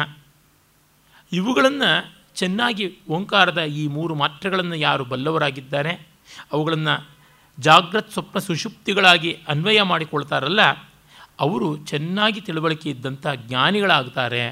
ಅವರಿಗೆ ದ್ವಂದ್ವ ಇರೋದಿಲ್ಲ, ಅವರು ನಿಷ್ಕಂಪರಾಗಿರ್ತಾರೆ. ಇದು ಮುಖ್ಯ, ಇದು ವೇದಾಂತದ ತತ್ವ. ಋಗ್ಭಿರೇತಂ ಯಜುರ್ಭಿರಂತರಿಕ್ಷಂ ಸಾಮಭಿರ್ಯತ್ತತ್ ಕವಯೋ ವೇದಯಂತೆ ತಮೋಂಕಾರೇಣೈವ ಆಯತನೇನ ಅನ್ವೇತಿ ವಿದ್ವಾನ್ ಯಚ್ಛಾಂತಂ ಅಜರಂ ಅಮೃತಂ ಅಭಯಂ ಪರಂಚೇತಿ. ಹೀಗಾಗಿ ಭೂರ್ಭುವ ಸ್ವಃ ಅನ್ನುವಂತೆ ಪೃಥ್ವಿ, ಅಂತರಿಕ್ಷ, ದ್ಯುಲೋಕ ಅನ್ನುವಂತೆ ಇರುವ ಓಂಕಾರದ ಉಪಾಸನೆ ಇಹ ಪರ ಎರಡಕ್ಕೂ ಪ್ರಯೋಜನಕಾರಕವಾದದ್ದು. ಅದು ಅವಸ್ಥಾತ್ರಯ ರೂಪದಿಂದ ಆದಾಗ ಜೀವನ್ಮುಕ್ತಿಯನ್ನು ಕೊಡುವಂಥದ್ದು ಅಂತ ಗೊತ್ತಾಗುತ್ತದೆ. ಇನ್ನು ನಾವು ಆರನೆಯ ಪ್ರಶ್ನೆಗೆ ಬರ್ತೀವಿ. ಈ ಆರನೆಯ ಪ್ರಶ್ನೆ ಸುಕೇಶ ಭಾರದ್ವಾಜ ಕೇಳ್ತಾನೆ. ಅಥ ಹೀನಂ ಸುಕೇಶ ಭಾರದ್ವಾಜ ಪಪ್ರಚ್ಛ ಭಗವನ್ ಹಿರಣ್ಯನಾಭ ಕೌಸಲ್ಯ ರಾಜಪುತ್ರ ಮಾಮುಪೇತ್ಯ ಏತಂ ಪ್ರಶ್ನಂ ಅಪೃಚ್ಛತ ಷೋಡಶಕಲಂ ಭಾರದ್ವಾಜ ಪುರುಷಂ ವೇತ್ಥ. ಇದು ಇವನ ಪ್ರಶ್ನೆ ಅಲ್ಲ, ಇವನಿಗಿನ್ಯಾರೋ ಕೇಳಿದ ಪ್ರಶ್ನೆ. ಹಿರಣ್ಯನಾಭ ಅಂತಕ್ಕಂಥ ಕೋಸಲ ದೇಶದ ರಾಜಪುತ್ರ ಬಂದು ನನ್ನನ್ನು ಒಂದು ಪ್ರಶ್ನೆ ಕೇಳಿದ. ಷೋಡಶ ಕಲೆಗಳ ಹದಿನಾರು ಕಲೆಗಳ ಪುರುಷನನ್ನು ನೀನು ತಿಳಿದಿದ್ದೀಯಾ ಭಾರದ್ವಾಜ ಅಂತ. ತಮಹಂ ಕುಮಾರಂ ಅಬ್ರುವಂ ನಾಹಮಿಮಂ ವೇದ ಯದ್ಯಹಂ ಇಮಂ ಅವೇದಿಶಂ ಕಥಂ ತೇ ನಾವಕ್ಷ್ಯಂ. ಅಪ್ಪ, ನನಗಿದು ಗೊತ್ತಿಲ್ಲ. ಗೊತ್ತಿದ್ದಲ್ಲಿ ನಿನಗೆ ಹೇಗೆ ಉತ್ತರ ಕೊಡ್ತಾ ಇರಲಿಲ್ಲ. ಉಪನಿಷತ್ತಿನ ತುಂಬ ದೊಡ್ಡ ಪಾಠ ಇದು, ಪ್ರಾಮಾಣಿಕತೆ. ನನಗೆ ಗೊತ್ತಿದೆ ಅಂದರೆ ಗೊತ್ತಿದೆ, ಗೊತ್ತಿಲ್ಲ ಅಂದರೆ ಗೊತ್ತಿಲ್ಲ. ಗೊತ್ತಿದ್ದರೆ ಮುಚ್ಚು ಮರೆ ಮಾಡ್ತೀನಾ, ಹೇಳದೇ ಇರ್ತೀನಾ ಅನ್ನುವಲ್ಲಿ ನೋಡಿ, ತಿಳಿದವರು ಹೇಳಲೇಬೇಕು. ಪ್ರಾಮಾಣಿಕವಾದ ಪ್ರಶ್ನೆಗೆ ಹೇಳಲೇಬೇಕು. ಆದರೆ ಅಪ್ರಾಮಾಣಿಕವಾದ ಪ್ರಶ್ನೆಗೆ, ದುರಭಿಸಂಧಿಯಿಂದ ಬಂದ ಪ್ರಶ್ನೆಗೆ ಹೇಳದೇ ಇರಬಹುದು. ನಾ ಪೃಷ್ಟ ಕಸ್ಯಚಿತ್ ಬ್ರೂಯಾತ್ ನಚಾನ್ಯಾಯೇನ ಪೃಚ್ಛತಃ ಜಾನನ್ನಪಿ ಮೇಧಾವಿ ಜಡವಲ್ಲೋಕ ಆಚರೇತ್ ಅಂತ ಮನುಸ್ಮೃತಿಯಲ್ಲಿ ಒಂದು ಮಾತು ಬರ್ತದೆ. ಕೇಳದೆ ಹೇಳಬಾರ್ದು, ದುರುದ್ದೇಶದಿಂದ ಕೇಳಿದ್ರೆ ಹೇಳಬಾರ್ದು. ಅಂದರೆ ನಾವಾಗಿ ಮೇಲೆ ಬಿದ್ದುಕೊಂಡು ಹೇಳೋದಕ್ಕೆ ಹೋಗಬಾರ್ದು. ಕೆಲವರಿಗೆ ಅದೊಂದು ಚಟ ಇರುತ್ತದೆ, ಮತ್ತೆ ಮತ್ತೆ ಬಂದು ಬಂದು ತಲೆಗೆ ಉಜ್ಜುತ್ತಾ ಇರ್ತಾರೆ. ಅವ್ರದ್ದು ಯಾವುದೋ ಬಾಬಾಗಳು, ಅವ್ರದ್ದು ಯಾರ್ದೋ ಗುರುಗಳದು, ಅವ್ರದ್ದು ಯಾವುದೋ ದಿವ್ಯಾನುಭವಗಳದು, ಪುಸ್ತಕಗಳ ಮೇಲೆ ಪುಸ್ತಕ ಪ್ರಿಂಟ್ ಮಾಡಿಸಿ ಕಡಲೆಪುರಿ ಹಂಚಿದಂಗೆ ಎಲ್ಲ ಕಡೆಗೂ ಹಂಚ್ತಾ ಇರ್ತಾರೆ. ಕೂಡದು ಅದಕ್ಕೆ ಸೀಕರ್ ಅವನಾಗಿ ಕೇಳಿಕೊಂಡು ಬಂದರೆ ಹೇಳಬೇಕು, ಸುಮ್ಮನೆ ಮೇಲೆ ಮೇಲೆ ಬಿದ್ದು ಬಿದ್ದು ಹೋಗಬಾರ್ದು. ಈ ಕ್ರೈಸ್ತ ಮತದ ರೀತಿ ನೋಡಿ, ಅಯ್ಯೋ ಅಯ್ಯೋ, ಊರೆಲ್ಲ ಕೇರಿಯೆಲ್ಲ ಜಗತ್ತೆಲ್ಲ ಮೇಲೆ ಬಿದ್ದು ಬಿಟ್ಟಿದ್ದಾರೆ. ಅವರು ಪ್ಲೇಗು ಕಾಲರ ಇದ್ದಂತೆ ಜಗತ್ತಿನಲ್ಲೆಲ್ಲ ಬಿದ್ದು ಕೋಲಾಹಲ ಮಾಡ್ತಾರೆ, ಮನೆ ಮನೆಗೂ ಬಂದು. ನಿಮ್ಮ ಆತ್ಮವನ್ನು ಉದ್ಧಾರ ಮಾಡಿಕೊಳ್ಳಬೇಡವೇ ಕುರಿಜನರೇ, ನಿಮ್ಮನ್ನು ನಾವು ಜುಟ್ಟಿ ಎತ್ತಿ ಪರಲೋಕಕ್ಕೆ ತಂದೆ ಇರುವ ಜಾಗಕ್ಕೆ ಸೇರಿಸಬೇಡವೆ ಅಂತ ಹೇಳಿ ಶುರು ಮಾಡಿಕೊಳ್ತಾರೆ. ಅದು ವಲ್ಗರ್ ಅಂತೀವಲ್ಲ, ಆ ಥರದ್ದು. ಅದೇನೋ ಇವರು ಪೂರ್ಣವಾಗಿ ಕ್ರಿಸ್ತನ ಅನುಗ್ರಹ ಪಡೆದು ಬಿಟ್ಟಿದ್ದಾರೆ ಅಂತ. ಪಾಪ ಕ್ರಿಸ್ತ ಎಲ್ಲರ ಹತ್ತಿರಕ್ಕೂ ಹೋಗಿ ಹೋಗಿ ಹೋಗಿ ಹೋಗಿ ಹೇಳಲಿಲ್ಲ, ಬಂದವ್ರಿಗೆ ಹೇಳಿದ್ದು ಆ ಮಹಾನುಭಾವ. ಅವ್ರಿಗೆ ಯಾರಿಗೆ ಜಿಜ್ಞಾಸುಗಳಾಗಿದ್ದರೂ ಅವರಿಗೆ ಹೇಳಿದ್ದು, ಆರ್ತರಾದವರಿಗೆ ಹೇಳಿದ್ದು. ಇವರು ಅದನ್ನೇ ಬಿಟ್ಟರು. ಆತ ಕನ್ವರ್ಷನ್ನಿನ ಹೆಸರೇ ಇತ್ತಿಲ್ಲ ಎಲ್ಲಿಯೂ ಕೂಡ. ಇವತ್ತು ಉಳಿದಿರತಕ್ಕಂಥ ನಾಲ್ಕು ಸುವಾರ್ತೆಗಳಲ್ಲಿ ಕನ್ವರ್ಷನ್ ಬಗ್ಗೆ ಬರೋಲ್ಲ. ಇವರು ಹೇಳಿದ್ದು ಹೇಳಿದ್ದೆ, ಮಾಡಿದ್ದು ಮಾಡಿದ್ದೆ. ವಸ್ತುತಃ ದೀಕ್ಷಾಸ್ನಾನ ಇತ್ಯಾದಿಗಳೆಲ್ಲ ಕ್ರಿಸ್ತನದಲ್ಲ ಕಲ್ಪನೆ, ಜಾನ್ ಅವನದು ಕಲ್ಪನೆ, ಈತನದಲ್ಲ. ಇರಲಿ. ಹೀಗಾಗಿ ನಾವಾಗಿ ಮೇಲೆ ಬಿದ್ದುಕೊಂಡು ಇಂಥ ವಿಷಯಗಳನ್ನು ಹೇಳುವಂಥದ್ದಲ್ಲ. ಲೋಕಸಾಮಾನ್ಯದ ವಿಷಯಗಳನ್ನು ಹೇಳಿ, ಆ ಥರದ್ದನ್ನು ಹೇಳಿ. ಇದು ಆತ್ಮದ್ರವ್ಯದ್ದು, ಎಲ್ಲರಿಗೂ ಎಲ್ಲರೂ ಊದ್ಕೊಂಡು ಹೋಗಬೇಕಾಗಿಲ್ಲ, ಅಷ್ಟು ಅಗ್ಗ ಮಾಡಬೇಕಾಗಿಲ್ಲ. ಮಾತ್ರವಲ್ಲ, ಅದು ಇಬ್ಬರಿಗೂ ಮಾರಕ. ಆ ಕಾರಣದಿಂದ ನಾವಾಗಿ ನಾವು ಮೇಲೆ ಮೇಲೆ ಬಿದ್ದುಕೊಂಡು ಇವುಗಳನ್ನು, ನಮ್ಮ ಚಟಗಳನ್ನು ಹೇಳಬೇಕಾಗಿಲ್ಲ. ನೀವು ಬೇಕಾದ್ರೆ ಹೇಳಿ, ಏ ಸ್ಪೀಡಾಗಿ ಹೋಗಬೇಡ, ಕಡಿಮೆಗೆ ಹೋಗು ಅಂತ ರಸ್ತೆಯಲ್ಲಿ ಪಕ್ಕದಲ್ಲಿ ಯಾವನೋ ಒಬ್ಬ ರಾಂಗ್ ಸೈಡಿಂದ ಓವರ್ಟೇಕ್ ಮಾಡಿದಾಗ ನಿಲ್ಲಿಸಿ ದಬಾಯಿಸಿ, ಅದೆಲ್ಲ ಮಾಡಿ. ಅವನಿಗೆ ಬೇಕಾದ್ರೆ ಟ್ರಾಫಿಕ್ ರೂಲ್ನ ನಿಯಮಗಳು ಬೇಕಾದರೆ ಹೇಳಿ. ಹಾಗಲ್ಲದೆ ಇದೆಲ್ಲ ಹೇಳುವಂಥದ್ದಲ್ಲ. ಆದರೆ ಯಾರಾದರೂ ಪ್ರಾಮಾಣಿಕವಾಗಿ ಕೇಳಿಕೊಂಡು ಬಂದರೆ ನಮಗೆ ಗೊತ್ತಿದ್ದರೆ ಹೇಳಲೇಬೇಕು. ಇನ್ನು ಗೊತ್ತಿಲ್ವೋ, ನನಗಿದು ಗೊತ್ತಿಲ್ಲಪ್ಪ, ಯಾರನ್ನೋ ಕೇಳಿ ಹೇಳ್ತೀನಿ, ಪುಸ್ತಕ ನೋಡಿ ಹೇಳ್ತೀನಿ, ಅಥವಾ ಇಂಥವ್ರು ನೀನು ಹೋಗಿ ಕೇಳು ಅಂತ, ಆ ರೀತಿಯಲ್ಲಿ ಆದರೂ ಹೇಳಬೇಕು. ಇದು ತುಂಬ ಮುಖ್ಯವಾಗಿ ಬ್ರಹ್ಮಜ್ಞಾನಕ್ಕೆ ಮೊದಲ ಮೆಟ್ಟಿಲಾಗಿ ಬೇಕಾಗಿರ್ತಕ್ಕಂಥದ್ದು. ಆಮೇಲೆ ಸಮೂಲೋ ವಾ ಯೇಷ ಪರಿಶಿಷ್ಯತಿ ಯಹ ಅನೃತಂ ಅಭಿವದತಿ ತಸ್ಮಾನ್ ನ ಅರ್ಹಾಮಿ ಅನೃತಂ ವಕ್ತುಂ. ಯಾರು ಈ ಬ್ರಹ್ಮ ವಿಷಯದ ಕುರಿತಾಗಿ ಸುಳ್ಳನ್ನು ಹೇಳ್ತಾರೋ ಅವರು ಸಮೂಲವಾಗಿ ನಾಶ ಆಗ್ತಾರೆ. ಬೇರು ಕಿತ್ತ ಮರ ಹೇಗೆ ಒಣಗೋಗುತ್ತೋ ಹಾಗೆ ಒಣಗುತ್ತಾರೆ. ಅದರಿಂದಾಗಿ ನಾನು ಹೇಗೆ ಸುಳ್ಳು ಹೇಳಿದೆ, ನಾನು ಹೇಗೆ ನನಗೆ ಗೊತ್ತಿಲ್ಲದೆ ಇದ್ದಿದ್ದನ್ನು ಗೊತ್ತಿದೆ ಅಂತ ಹೇಳಿಬಿಡಲಿ ಅಂತ. ತುಂಬ ತುಂಬ ಪ್ರಾಮಾಣಿಕವಾದಂಥ ಮಾತು, ದೊಡ್ಡ ಮಾತು. ಬ್ರಹ್ಮಜ್ಞಾನವೇ ಇದು, ಇನ್ಯಾವುದು ಅಂತ ಅನ್ನಬೇಕು. ಆ ರೀತಿಯಾದದ್ದು. ಅಂದರೆ ಸುಮ್ಮ ಸುಮ್ಮನೆ ನಾನು ಮಿಸ್ಲೀಡ್ ಮಾಡೋದು ಹೇಗೆ, ಸುಳ್ಳನ್ನು ಹೇಳೋದು ಹೇಗೆ, ಅದಲ್ಲ ಅಂತ. ಸಹ ತೂಷ್ಣೀಂ ರಥಮಾರುಹ್ಯ ಪ್ರವ್ರವ್ರಾಜ ಪ್ರವವ್ರಾಜ. ಆಗ ಅವನು ಕ್ವಾಯೆಟ್ಟಾಗಿ ರಥವನ್ನು ಹತ್ತಿ ಹೋದ. ಹಾಗಾಗಿ ತಮ್ ತ್ವಾ ಪೃಚ್ಛಾಮಿ ವಾಸೋ ಪುರುಷ ಐತಿ. ಅದರಿಂದ ಕೇಳ್ತೀನಿ, ಯಾವನು ಆ ಆತ್ಮ ವಸ್ತು, ಆ ಪುರುಷ ಅನ್ನುವನು ಷೋಡಶಕಲ ಪುರುಷ ಯಾರು, ಆ ಷೋಡಶ ಕಲೆಗಳು ಯಾವುದು ಅಂತ ಕೇಳಿದ್ದು ಅಂತ. ಬೃಹದಾರಣ್ಯಕದಲ್ಲಿ ಒಂದು ಕಡೆಗೆ ಬರುತ್ತೆ, ಜನಕ ಛಾಂದೋಗ್ಯದಲ್ಲಿ ಒಂದು ಕಡೆಗೆ ಬರ್ತದೆ. ಕೆಲವು ಋಷಿಗಳನ್ನು ಪ್ರಶ್ನೆ ಮಾಡ್ತಾನೆ ಆ ಒಂದು ಬ್ರಹ್ಮವಸ್ತುವಿನ ಕುರಿತು, ಅವ್ರಿಗೆ ಹೇಳೋಕ್ಕಾಗೋದಿಲ್ಲ ಅಂತ. ಆಮೇಲೆ ಯಾಜ್ಞವಲ್ಕ್ಯರಿಂದ ಅದು ಬಿಡಿಸಲ್ಪಡುತ್ತದೆ. ಹೀಗೆ ಇಲ್ಲೆಲ್ಲ ನಮಗೆ ಗೊತ್ತಾಗುವುದಷ್ಟೇ ಪ್ರಶ್ನೆಯ ಪ್ರಾಮಾಣಿಕತೆ, ಉತ್ತರ ಕೊಡುವವನ ಪ್ರಾಮಾಣಿಕತೆ, ಇದೆಲ್ಲ ಬಹಳ ಮುಖ್ಯ. ಆಗ ಪಿಪ್ಪಲಾದರು ಹೇಳ್ತಾರೆ, ತಸ್ಮೈ ಸಹೋವಾಚ ಯೈವ ಅಂತಃಶರೀರೇ ಸೌಮ್ಯ ಸಹ ಪುರುಷ ಯಸ್ಮಿನ್ನೇತಾ ಷೋಡಶ ಕಲಾ ಪ್ರಭವಂತಿ. ಕಲಾ ಅನ್ನೋದಕ್ಕೆ ಹದಿನಾರನೇ ಒಂದು ಭಾಗ ಅಂತ ಅರ್ಥ. ಚಂದ್ರ ಪ್ರತಿಪತ್ತಿನಿಂದ ಪೂರ್ಣಮೆಯವರೆಗೆ ಹದಿನೈದು ಕಲೆಗಳು, ಅಮಾವಾಸ್ಯೆಯ ದಿವಸ ಇನ್ನೊಂದು ಕಲೆ, ಹೀಗೆ ಒಟ್ಟು ಹದಿನಾರು ಕಲೆಗಳು ಅಂತ. ಆ ಹದಿನಾರನೇ ಕಲೆ ಕಾಣಿಸುವಂಥದ್ದಲ್ಲ. ಅಂದರೆ ನಮಗೆ ರಾತ್ರಿ ಆಗಿದ್ದಾಗ ಇನ್ನೊಂದು ಕಡೆಗೆ ಚಂದ್ರ ಇದ್ದೇ ಇರ್ತಾನೆ. ಅಮಾವಾಸ್ಯೆ ರಾತ್ರಿಯಲ್ಲಿ ಚಂದ್ರ ಇದ್ದೇ ಇದ್ದಾನೆ. ಚಂದ್ರನಿಗೆ ವಸ್ತುತಃ ಹಿಗ್ಗುವಿಕೆ ಕುಗ್ಗುವಿಕೆ ಇಲ್ಲ. ನಾವು ಭೂಮಿಯ ಜೊತೆಯಲ್ಲಿ ತಿರುಗುತ್ತಾ ಇರೋದ್ರಿಂದ ಆ ಭೂಮಿ ಚಂದ್ರನ ಸಾಪೇಕ್ಷವಾದ ತಿರುಗುವಿಕೆಯಿಂದ ನಮಗೆ ಕಲೆಗಳಾಗಿ ಗೋಚರಿಸ್ತಾ ಇರತಕ್ಕಂಥದ್ದು. ಹೀಗಾಗಿ ಕಾಣಿಸುವ ಪೂರ್ಣಚಂದ್ರ ಅಲ್ಲದೆ ಕಾಣಿಸದಿರುವ ಪರಿಪೂರ್ಣ ಚಂದ್ರ ಇದ್ದೇ ಇದ್ದಾನೆ ಎನ್ನುವುದೇ ಷೋಡಶಿ ಕಲಾ. ಈ ರೀತಿಯಲ್ಲಿ ಹದಿನಾರು ಕಲೆಗಳು ಅಂತ ಉಂಟು. ಆ ಹದಿನಾರು ಕಲೆಗಳನ್ನು ಪುರುಷನಿಗೆ, ಆತ್ಮನಿಗೆ ಅನ್ವಯಿಸಿಕೊಂಡಿದ್ದಾರೆ. ಇದು ಒಂದು ಅಧಿಯಜ್ಞೀಯವಾದ, ಅಧಿದೈವಿಕವಾದಂಥ ಚಿಂತನೆ. ಒಂದಿಷ್ಟು ಅಧ್ಯಾತ್ಮದ್ದು ಕೂಡ ಬರುತ್ತದೆ. ಅದನ್ನು ಹೇಳ್ತಾರೆ, ಸ ಈಕ್ಷಾಂಚಕ್ರೆ ಕಸ್ಮಿನ್ನಹಂ ಉತ್ಕ್ರಾಂತ ಉತ್ಕ್ರಾಂತೋ ಭವಿಷ್ಯಾಮಿ ಕಸ್ಮಿನ್ ವಾ ಪ್ರತಿಷ್ಠಿತೆ ಪ್ರತಿಷ್ಠಾಸ್ಯಾಮೀತಿ. ಷೋಡಶ ಕಲೆಗಳಿರ್ತಕ್ಕಂಥ ಪುರುಷ ಯೋಚನೆ ಮಾಡಿದಂತೆ, ನಾನು ಈ ಶರೀರದಿಂದ ಹೊರಗೆ ಬರ್ತೀನಿ, ಹೊರಗೆ ಬಂದರೆ ಎಲ್ಲಿ ನಾನು ನಿಲ್ತೀನಿ, ಎಲ್ಲಿ ಏನಾಗ್ತೀನಿ ಅಂತ. ಅಂದರೆ ಒಂದು ವಸ್ತುವನ್ನು ನಾವು ಹೊರಕ್ಕೆ ಸೆಳೆದರೆ ಅದು ಯಾವ್ಯಾವ ರೀತಿ ತೋರಿಕೊಳ್ಳುತ್ತದೆ. ಈಗ ಸೂರ್ಯನ ಕಿರಣವನ್ನು ನಾವು ಒಂದು ಪಟ್ಟಕಕ್ಕೆ ಹಾಕಿ ಅಲ್ಲಿಂದ ಹೊರಗೆ ಸೆಳೆದರೆ ಏಳು ಬಣ್ಣಗಳಾಗಿ ಅದು ವಿಭಕ್ತವಾಗುತ್ತದಲ್ಲ, ಆ ರೀತಿ ಶಾರೀರ ಶರೀರದೊಳಗೆ ಇರತಕ್ಕಂಥ ಆ ಆತ್ಮನನ್ನು ಹೊರಕ್ಕೆ ತೆಗೆದರೆ ಅವನು ಹೇಗೆ ತೋರಿಕೊಳ್ಳುತ್ತಾನೆ, ದಿ ಸ್ಪೆಕ್ಟ್ರಮ್ ಆಫ್ ಆತ್ಮನ್ ಅಂತ ಕರೆಯಬಹುದು. ಸಹ ಪ್ರಾಣಮಸೃಜತ ಪ್ರಾಣಾಚ್ಛದ್ ಛದ್ರಾ ಪ್ರಾಣಾಚ್ಛ್ರದ್ಧಾಂ ಖಂ ವಾಯು ಜ್ಯೋತಿ ಆಪ ಪೃಥಿವೀ ಇಂದ್ರಿಯಂ ಮನಃ ಅನ್ನಂ ಅನ್ನದ್ವೀರ್ಯಂ ತಪಃ ಮಂತ್ರ ಕರ್ಮ ಲೋಕಾ ಲೋಕೇಶು ಚ ನಾಮ ಚ. ಆ ಪುರುಷ ಹೊರಕ್ಕೆ ಬಂದಾಗಲೇ, ಅಂದರೆ ಆ ಪರಮಪುರುಷ ಪ್ರಾಣವನ್ನು ಸೃಷ್ಟಿ ಮಾಡಿದ. ಅಂದರೆ ಪ್ರಾಣ ಒಂದು ಕಂಟೆಂಟ್, ಒಂದು ಕಲೆ. ಮನಸ್ಸು, ಪ್ರಾಣದಿಂದ ಶ್ರದ್ಧೆ ಬಂತು, ಅಲ್ಲಿಂದ ಆಕಾಶ, ವಾಯು, ಅಗ್ನಿ ಅಥವಾ ಜ್ಯೋತಿ, ನೀರು, ಜಲ, ಅಪ್ ಪೃಥ್ವಿ, ಇಂದ್ರಿಯ, ಮನಸ್ಸು, ಅನ್ನ, ಅನ್ನದಿಂದ ಜೀವ, ಅದರಿಂದ ವೀರ್ಯ, ತಪಸ್ಸು, ಮಂತ್ರ, ಕರ್ಮ, ಲೋಕಗಳು, ಮತ್ತು ಲೋಕದಲ್ಲಿ ನಾಮ. ನಾಮ ಅಂತಂದರೆ ಶಬ್ದ ಅನ್ನುವರ್ಥ. ಅಂದರೆ ಎಲ್ಲ ಸಮಸ್ತ ವಸ್ತುಗಳ ಹೆಸರುಗಳು ಅಂತ ಗೊತ್ತಾಗುತ್ತದೆ, ಇಡೀ ಜಗತ್ತಿನ ಭಾಷಾ. ಏನು ಹೀಗೆ ಹೇಳ್ತಾ ಇದ್ದಾರಲ್ಲ, ಇದು ಎಂಥದ್ದು, ಇದು ನಮಗೆ ಅರ್ಥ ಆಗ್ತಾ ಇಲ್ಲ. ಷೋಡಶಕಾಲ ಪುರುಷ ಅಂತಂದರೆ ಯಾವ ರೀತಿಯಲ್ಲಿ ಇದನ್ನು ಇಷ್ಟಕ್ಕೆ ತಂದು ನಿಲ್ಲಿಸ್ಬಿಟ್ರಲ್ಲ.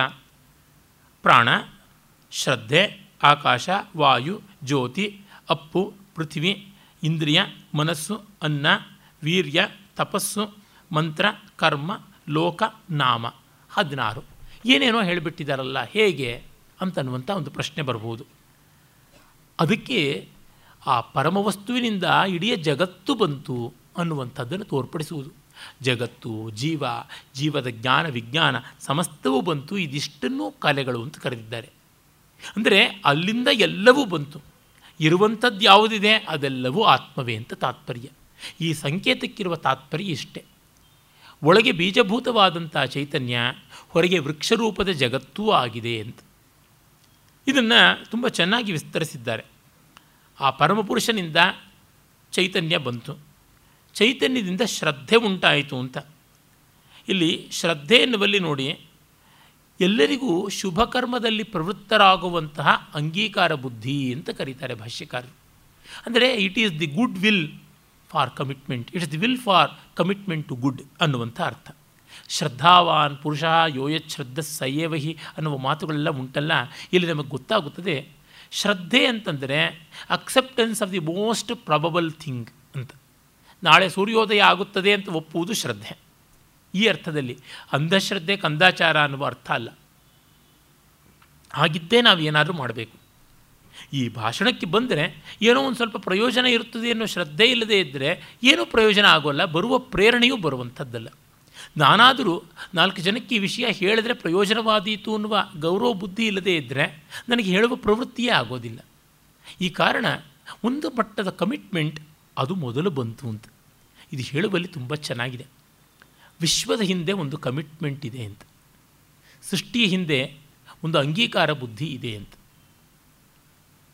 ಇದಂತೂ ನಾವು ಒಪ್ಪಿಕೊಳ್ಳದೇ ಇದ್ದರೆ ಸೃಷ್ಟಿ ರಹಸ್ಯವನ್ನು ಹುಡುಕೋದಿಕ್ಕಾಗೋದಿಲ್ಲ, ಏನನ್ನೂ ಮಾಡೋಕ್ಕಾಗೋಲ್ಲ.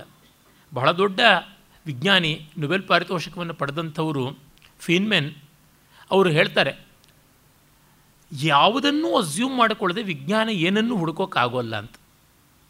ಒಂದನ್ನು ಅಂಗೀಕರಿಸಿಕೊಂಡು ಹೋಗಬೇಕಾಗುತ್ತದೆ. ಇದೇನೋ ಸಿಗ್ಬೋದು, ಏನೋ ಆಗ್ಬೋದು ಅಂತ ಒಂದು ಕುರುಡುದಾರಿನಾದರೂ ಅನುಸರಿಸಬೇಕಲ್ಲ. ಕುರುಡುದಾರಿಯಲ್ಲಿ ನೆಲ ಇದೆ ಅಂತ ಅಂದ್ಕೊಂಡು ಕಾಲು ಮುಂದೆ ಇಡಬೇಕು, ನೆಲ ಇಲ್ಲವೇನೋ ಏನೋ ಬಿದ್ದೋಗ್ತೀನೋ ಏನೋ ಅಂದರೆ ಮುಂದುವರಿಯೋಕ್ಕೆ ಆಗೋದಿಲ್ಲ. ಹೀಗಾಗಿ ಈ ಮಟ್ಟದಲ್ಲಿ ಅಂಗೀಕಾರ ಬುದ್ಧಿ ಶ್ರದ್ಧೆ ಆಗುತ್ತದೆ.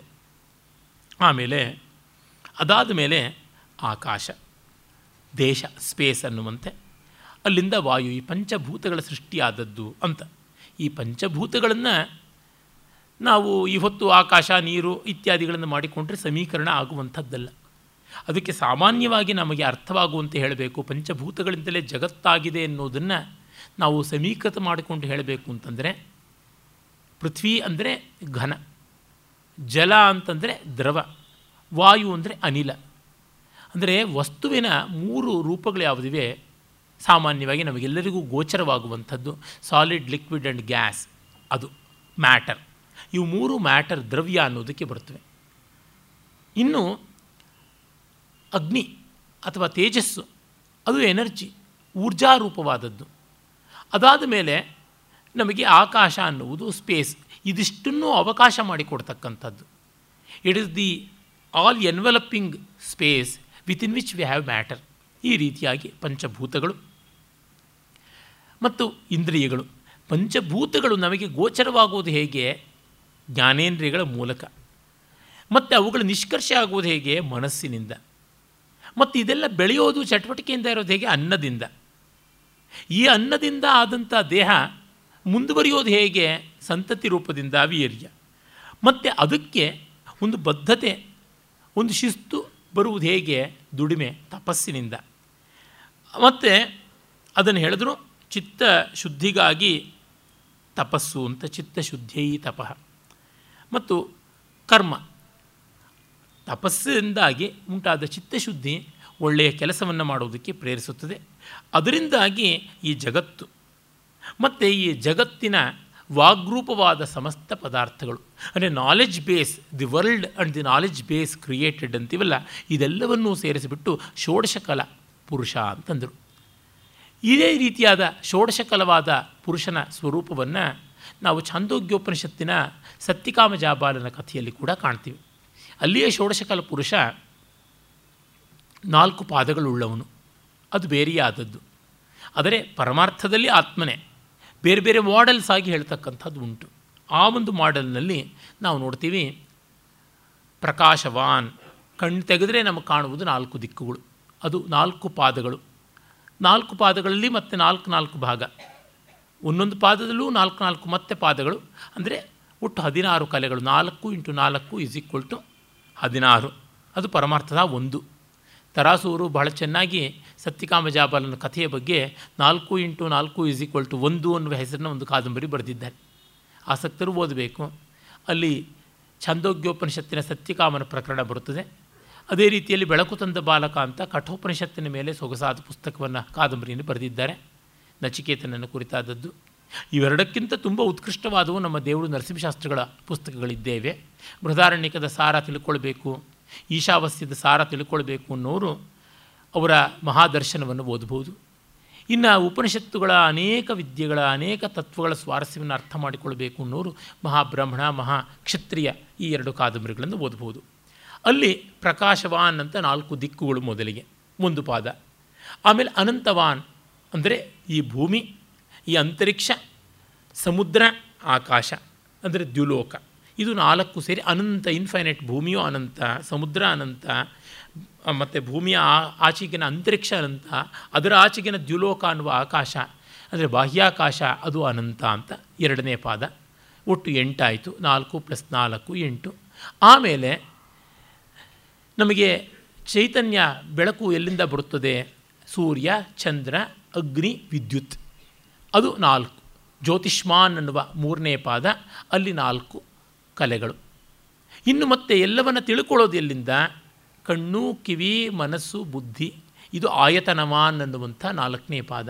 ಹೀಗೆ ಅನಂತವಾನ್, ಪ್ರಕಾಶವಾನ್, ಜ್ಯೋತಿಷ್ಮಾನ್, ಆಯತನವಾನ್ ಅನ್ನುವ ನಾಲ್ಕು ಪಾದಗಳು ಸೇರಿ ಹದಿನಾರು ಕಲೆಗಳ ಷೋಡಶಕಲಾತ್ಮಕನಾದ ಪುರುಷ ಅಂತ ಅಲ್ಲಿ ಬರುತ್ತದೆ. ಇವೆರಡಕ್ಕೂ ಪರಮಾರ್ಥತಃ ವಿರೋಧ ಇಲ್ಲ. ಅಲ್ಲಿ ಜಗತ್ತು, ಇಲ್ಲಿ ಜಗತ್ತು, ಅಲ್ಲಿ ಜೀವ, ಇಲ್ಲಿ ಜೀವ, ಅಲ್ಲಿ ಶಬ್ದ, ಇಲ್ಲಿ ಶಬ್ದ, ಹೀಗೆಲ್ಲವೂ ಕೂಡ ಕಂಡಿರುವಂಥದ್ದನ್ನು ನೋಡ್ತೀವಿ. ಇದು ಮತ್ತೆ ಪರಮಾರ್ಥತಃ ಎಲ್ಲವೂ ಬ್ರಹ್ಮ ಅಂತ ಹೇಳೋದಕ್ಕಿದೆ. ಒಳಗಿರುವುದೇ ಹೊರಗಿರುವುದು, ಹೊರಗಿರುವುದೇ ಒಳಗಿರುವುದು ಅನ್ನೋದಕ್ಕೆ ತಾತ್ಪರ್ಯ ಅಷ್ಟೆ. ಯಥೇಮಾ ನದ್ಯಸ್ಯಂದಮಾನಾ ಸಮುದ್ರಾಯಣಾ ಸಮುದ್ರಂ ಪ್ರಾಪ್ಯ ಅಸ್ತಂಗಚ್ಛಂತಿ ಬಿದ್ಯೇತೆ ತಾಸಾಂ ನಾಮರೂಪೇ ಸಮುದ್ರ ಇತ್ಯೇವಂ ಪ್ರೋಚ್ಯತೆ ಏವಮೇವಾಸ್ಯ ಪರಿದ್ರಷ್ಟುರಿಮಾ ಷೋಡಶಕಲಾಃ ಪುರುಷಾಯಣಾ ಪುರುಷಂ ಪ್ರಾಪ್ಯ ಅಸ್ತಂಗಚ್ಛಂತಿ ಬಿದ್ಯೇತೆ ಚಾಸಾಂ ನಾಮರೂಪೇ ಪುರುಷ ಇತ್ಯೇವಂ ಪ್ರೋಚ್ಯತೆ ಸ ಏಷಃ ಅಕಲಃ ಅಮೃತಃ ಭವತಿ ತದೇಷ ಶ್ಲೋಕಃ. ಇದು ಹೇಗೆ ಸಮುದ್ರಕ್ಕೆ ಹರಿತಾ ಇರತಕ್ಕಂಥ ನದಿಗಳೆಲ್ಲ ಸಮುದ್ರವನ್ನು ಸೇರಿ ನಾಮರೂಪೇ ಅಸ್ತಂಗಚ್ಛಂತಿ, ನಾಮರೂಪಗಳು ಅಸ್ತವಾಗುತ್ತವೆಯೋ, ಭಿದ್ಯೇತೆ ತಾಸಾಂ ನಾಮರೂಪೇ, ಪುಡಿಯಾಗ್ಬಿಡುತ್ತೆಯೋ ನಾಮರೂಪ, ದಿ ನೇಮ್ ಆ್ಯಂಡ್ ಫಾರ್ಮ್, ಅವೆಲ್ಲವೂ ಕೂಡ ಸಮುದ್ರಕ್ಕೆ ಬಿದ್ದಾಗ ಇರೋಲ್ಲ. ಸಮುದ್ರದಲ್ಲಿ ಗಂಗೆಯ ಆ ಹರಿಯುವ ಆಕೃತಿ ಇಲ್ಲ, ಗಂಗಾ ಅನ್ನುವ ಹೆಸರಿಲ್ಲ, ತುಂಗಾ ಇಲ್ಲ, ಭದ್ರಾ ಇಲ್ಲ, ಸಿಂಧೂ ಇಲ್ಲ, ಕಾವೇರಿ ಇಲ್ಲ, ಯಾವುದೂ ಇಲ್ಲ, ಎಲ್ಲವೂ ಸಮುದ್ರ ಏಕಾಯನ. ಆ ರೀತಿಯಲ್ಲಿ ಪುರುಷನಲ್ಲಿ ಈ ಷೋಡಶ ಕಲಗಳು ಸೇರಿಕೊಂಡು ನಾಮಾವಶೇಷವಾಗಿ ಪುರುಷ ಒಂದೇ ಆಗಿದೆ. ಅವನು ಅಕಲ, ಷೋಡಶಕಲನೂ ಹೌದು, ಕಲಾತೀತನೂ ಹೌದು. ಅಮಾವಾಸ್ಯೆಯ ಚಂದ್ರ ಕಾಣದೇ ಇದ್ದರೂ ಪರಿಪೂರ್ಣ. ಆ ರೀತಿಯಲ್ಲಿ ಅಕಲ ಅಮಾವಾಸ್ಯೆ, ಆದರೂ ಅದು ಷೋಡಶೀ ಕಲಾ ಅನ್ನುವಂಥ ರೀತಿಯಲ್ಲಿ ಇರತಕ್ಕಂಥದ್ದು ಅಂತ ತುಂಬ ಅದ್ಭುತವಾದ ದರ್ಶನ ಇದು. ಯಾಕೆಂದರೆ ವೇದಾಂತದ ನಾನಾತ್ವ ಇಲ್ಲ ಅಂತ ಹೇಳುವ ನೇಹ ನಾನಾ ನಾನಾಸ್ತಿ ಕಿಂಚನ ಅಂತ ಕಠೋಪನಿಷತ್ತಿನಲ್ಲಿ ನಾವು ಕೇಳಿದ್ವಲ್ಲ, ಅದು ಇಲ್ಲಿ ಗೊತ್ತಾಗುತ್ತದೆ. ಆದರೆ ಕೆಲವು ಆಗ್ರಹಗಳು ಹೇಗೆ ಬೆಳೆದು ಬಿಡುತ್ತದೆ ಅಂತಂದರೆ, ಕೆಲವು ದುರಭಿಪ್ರಾಯದ ಅರ್ಥಗಳನ್ನು, ಅನರ್ಥಗಳನ್ನು ಉಪನಿಷತ್ತಲ್ಲಿ ಮಾಡ್ತಾರೆ, ಒಂದು ಅವಗ್ರಹ ಹಾಕ್ಬಿಡ್ತಾರೆ, ನಾಮರೂಪೇ ಅವಿಹಾಯ ಅಂತ. ಅಂದರೆ ಭೇದ ಇದ್ದೇ ಇದೆ ಅಂತ ತೋರಿಸ್ಬೇಕು. ಅಂದರೆ ನದಿಗಳು ಸಮುದ್ರವನ್ನು ಹೋಗಿ ಸೇರಿದ್ರೂ ಅಲ್ಲಿ ನಾಮರೂಪ ಇದ್ದೇ ಇರುತ್ತವೆ, ಗುಟ್ಟಾಗಿರುತ್ತವೆ ಅಂತ. ಅದು ಯಾರು ಕಂಡಿದ್ದಾರೋ ಗೊತ್ತಿಲ್ಲ. ಗುಟ್ಟಾಗಿ ನಾಮರೂಪ ಇರೋದಿಲ್ಲ ಅಂತ ಮತ್ತೆ ಇನ್ನೊಂದು ಹೇಳಿದ್ರೆ ಆಗ್ರಹ ಅಜ್ಞಾನಗಳಿಗೆ ಯಾವ ಮದ್ದೂ ಇಲ್ಲ, ಅವುಗಳಿಗಷ್ಟೇ. ಅದರಿಂದ ನೀವು ಬಾಧಿತರಾಗಿಯೇ ನಿಮ್ಮ ಪಾಲಿನ ಜಗತ್ತನ್ನು ಬಾಧಿಸ್ಕೊಂಡಿರಿ ಅಂತ ಅನ್ನಬೇಕಾಗುತ್ತದೆ, ಇನ್ನೇನೂ ಇಲ್ಲ. ಗಾಹ ಸತ್ತಸೈನಲ್ಲಿ ಹಾಗೆ ಜಯಲಭ ಜಯವಲ್ಲಭನ ವಜ್ಜಾಲಗ್ಗದಲ್ಲಿ ಒಂದು ಮಾತು ಬರ್ತದೆ, ಯಾರಿಗೆ ಸಾಹಿತ್ಯ, ಸಂಗೀತ, ನೃತ್ಯಾದಿ ಕಲೆಗಳಿಗೆ ಇಷ್ಟ ಮನಸ್ಸಿಲ್ವೋ, ಲಲಿತ ಕಲೆಗಳಲ್ಲಿ ಸಾಹಿತ್ಯದಲ್ಲಿ ಯಾರಿಗೆ ಪ್ರೀತಿ ಇಲ್ಲವೋ, ಯಾರಿಗೆ ಜೀವನಾನುರಕ್ತಿ ಇಲ್ಲವೋ, ಅವರಿಗೆ ಏನು ದಂಡನೆ ಅಂದರೆ ಅದು ಇಲ್ಲದೇ ಇರೋದೇ ದಂಡನೆ ಅಂತ. ಇನ್ನು ಅದಕ್ಕಿಂತ ಏನು ಬೇಕು? ಆ ರೀತಿಯಲ್ಲಿ ಈ ಸಮುದ್ರದ ಅಖಂಡವಾದ ಏಕತೆಯಲ್ಲೂ ಕೂಡ ಅನೇಕತೆಯನ್ನು ತೋರಿಸಬೇಕು ಅಂತ ನೋಡಿದ್ರೆ, ನಮ್ಮಲ್ಲಿ ಈಗ ಪ್ರಾಚೀನರಲ್ಲಿ ಸಾಂಖ್ಯಾದಿಗಳು ಹೇಗೆ ಭೇದವಾದಿಗಳಾಗಿದ್ದರೋ ವೇದಾಂತೇತರವೆಲ್ಲ ಭೇದವಾದವೇ, ಆ ರೀತಿ ಆಧುನಿಕದಲ್ಲಿ ಚಾರ್ವಾಕರು ಅಂತ ಅನಿಸ್ಕೊಳ್ತಕ್ಕಂಥ ಇವರು ಸೋ ಕಾಲ್ಡ್ ಇಂಟೆಲೆಕ್ಚುಯಲ್ಸ್ ಅನ್ನೋರು ಇವರು ಭೇದವಾದಿಗಳಿದ್ದಾರೆ. ಬಹುತ್ವ, ಪ್ಲುರಾಲಿಟಿ ಪ್ಲುರಾಲಿಟಿ ಅಂತ ಬಡ್ಕೋತಾನೆ ಇರ್ತಾರೆ. ಮೂರತ್ತು ಅದೇ ಭಜನೆ ಅವರಿಗೆ. ಅಂದರೆ ಯಾವುದೂ ಒಟ್ಟಿರಬಾರ್ದು, ಎಲ್ಲ ವ್ಯಷ್ಟಿಯಾಗಿರಬೇಕು ಅಂತ. ಅದಕ್ಕೆ ಒಂದು ರಾಮಾಯಣ, ವಾಲ್ಮೀಕಿ ರಾಮಾಯಣದಿಂದ ಎಲ್ಲ ರಾಮಾಯಣಗಳು ಪ್ರೇರಿತವಾಗಿದೆ ಅಂದರೆ ಅವ್ರಿಗೆ ಒಪ್ಪಿಗೆ ಆಗೋಲ್ಲ. ಅದಕ್ಕೂ ಮುಂಚೆ ಬೇರೆ ರಾಮಾಯಣಗಳಿದ್ವು ಹಾಗೆ ಅಂತ. ಅಂದರೆ ಎಲ್ಲಿ ಸಾಕ್ಷ್ಯ ಇಲ್ಲವೋ ಅಲ್ಲಿಯೂ ಕೂಡ ಈ ಸಿದ್ಧಾಂತಗಳನ್ನು ಮಾಡೋಕ್ಕೆ ಹೋಗ್ತಾರಲ್ಲ, ಇದು ಬಹಳ ಕಷ್ಟವಾದಂಥದ್ದು. ಅದಕ್ಕೆ ಹೇಳಬೇಕು, ನಿಮ್ಮ ತಾಯಿ ಈಗ ಮಹಾಪತಿವ್ರತೆ ಥರ ಕಾಣಿಸ್ತಾ ಇದ್ದಾಳೆ, ಆದರೆ ಅವಳು ಪೂರ್ವಾಶ್ರಮದಲ್ಲಿ ಮಹಾ ಅಸತಿಯಾಗಿದ್ಳು, ಮಹಾ ಸ್ವೈರಿಣಿ ಆಗಿದ್ದಳು. ಅದು ಬಹುತ್ವ, ಬಹುಪತ್ನಿ ವ್ರತತ್ವ, ಬಹುಪತಿ ವ್ರತತ್ವ ಹೀಗೆಲ್ಲ ಇತ್ತು ಅಂತ ಹೇಳಬೇಕಾಗುತ್ತದೆ. ಈ ಮಟ್ಟಕ್ಕೆ ಕುತರ್ಕ ಕುಹಕವನ್ನು ಮಾಡೋದಾಗುತ್ತದೆ, ಅದು ಶುದ್ಧ ತಪ್ಪು. ಹಾಗೆಯೇ ಅಭೇದ ಅನ್ನುವಂಥದ್ದು ಸ್ವಯಂ ಸಿದ್ಧವಾದದ್ದು. ಭೇದ ಅನ್ನುವುದು ತೋರಿಕೆಗಿರ್ತಕ್ಕಂಥದ್ದು ಅನ್ನೋದನ್ನು ಉಪನಿಷತ್ತು ಹೇಳುತ್ತದೆ. ಅರ ಇವ ರಥನಾಭೌ ಕಲಾ ಯಸ್ಮಿನ್ ಪ್ರತಿಷ್ಠಿತಾ ತಂ ವೇದ್ಯಂ ಪುರುಷಂ ವೇದ ಯಥಾ ಮಾ ವೋ ಮೃತ್ಯು ಪರಿವ್ಯಥ ಇತಿ.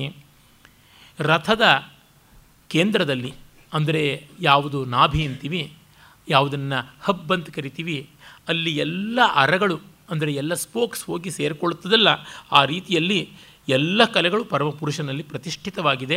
ಅದನ್ನು ಯಾವನು ತಿಳ್ಕೊಂಡಿದ್ದಾನೆ ಅವನಿಗೆ ವ್ಯಥೆ ಇಲ್ಲ.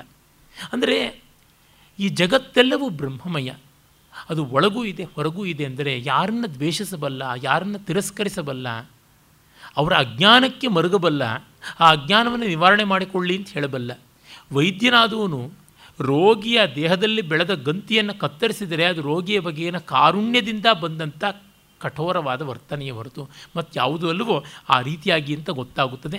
ಹಾಗಾಗಿ ಜಗತ್ತಿನ ಬಗ್ಗೆ ಕಹಿ ಇರೋದಿಲ್ಲ. ಅವನು ಮೃತ್ಯುವಿಗೂ ಭೀತನಲ್ಲ, ತಾನು ದೇಹಕ್ಕಿಂತ ಅತೀತನಾದವನು ಅಂತ ಗೊತ್ತಾಗಿದೆ. ಹೇಗೆ ತೆಂಗಿನಕಾಯಿ ಗಿಟುಕಾದ ಮೇಲೆ ಚಿಪ್ಪು ಒಡೆದರೂ ಗಿಟುಕು ಒಡೆಯುವುದಿಲ್ಲವೋ, ಆದರೆ ತೆಂಗಿನಕಾಯಿ ಹಸಿಯಾಗಿದ್ದಾಗ ಚಿಪ್ಪು ಒಡೆದರೆ ಬಟ್ಟಲಾಗಿ ಆ ಒಳಗಿನ ತಿರುಳು ಒಡ್ಕೊಂಡು ಬರುತ್ತದಲ್ಲ, ಅದು ಅಜ್ಞಾನಿಯ ಸ್ಥಿತಿ. ಜ್ಞಾನಿಯ ಸ್ಥಿತಿ ಚಿಪ್ಪೊಡೆದರೂ ಅಖಂಡವಾಗಿರುವ ಗಿಟುಕಿನ ಬಗೆಯದಾಗಿರ್ತಕ್ಕಂಥದ್ದು. ಯಾಕೆ ಅಂದರೆ ಆ ಅವಿದ್ಯಾ ದ್ರವ ಇದೆಯಲ್ಲ, ಅದು ಇಂಗು ಹೋಗಿದೆ. ಆ ಎಳನೀರು ಇಂಗಿ ಹೋಗಿದೆ.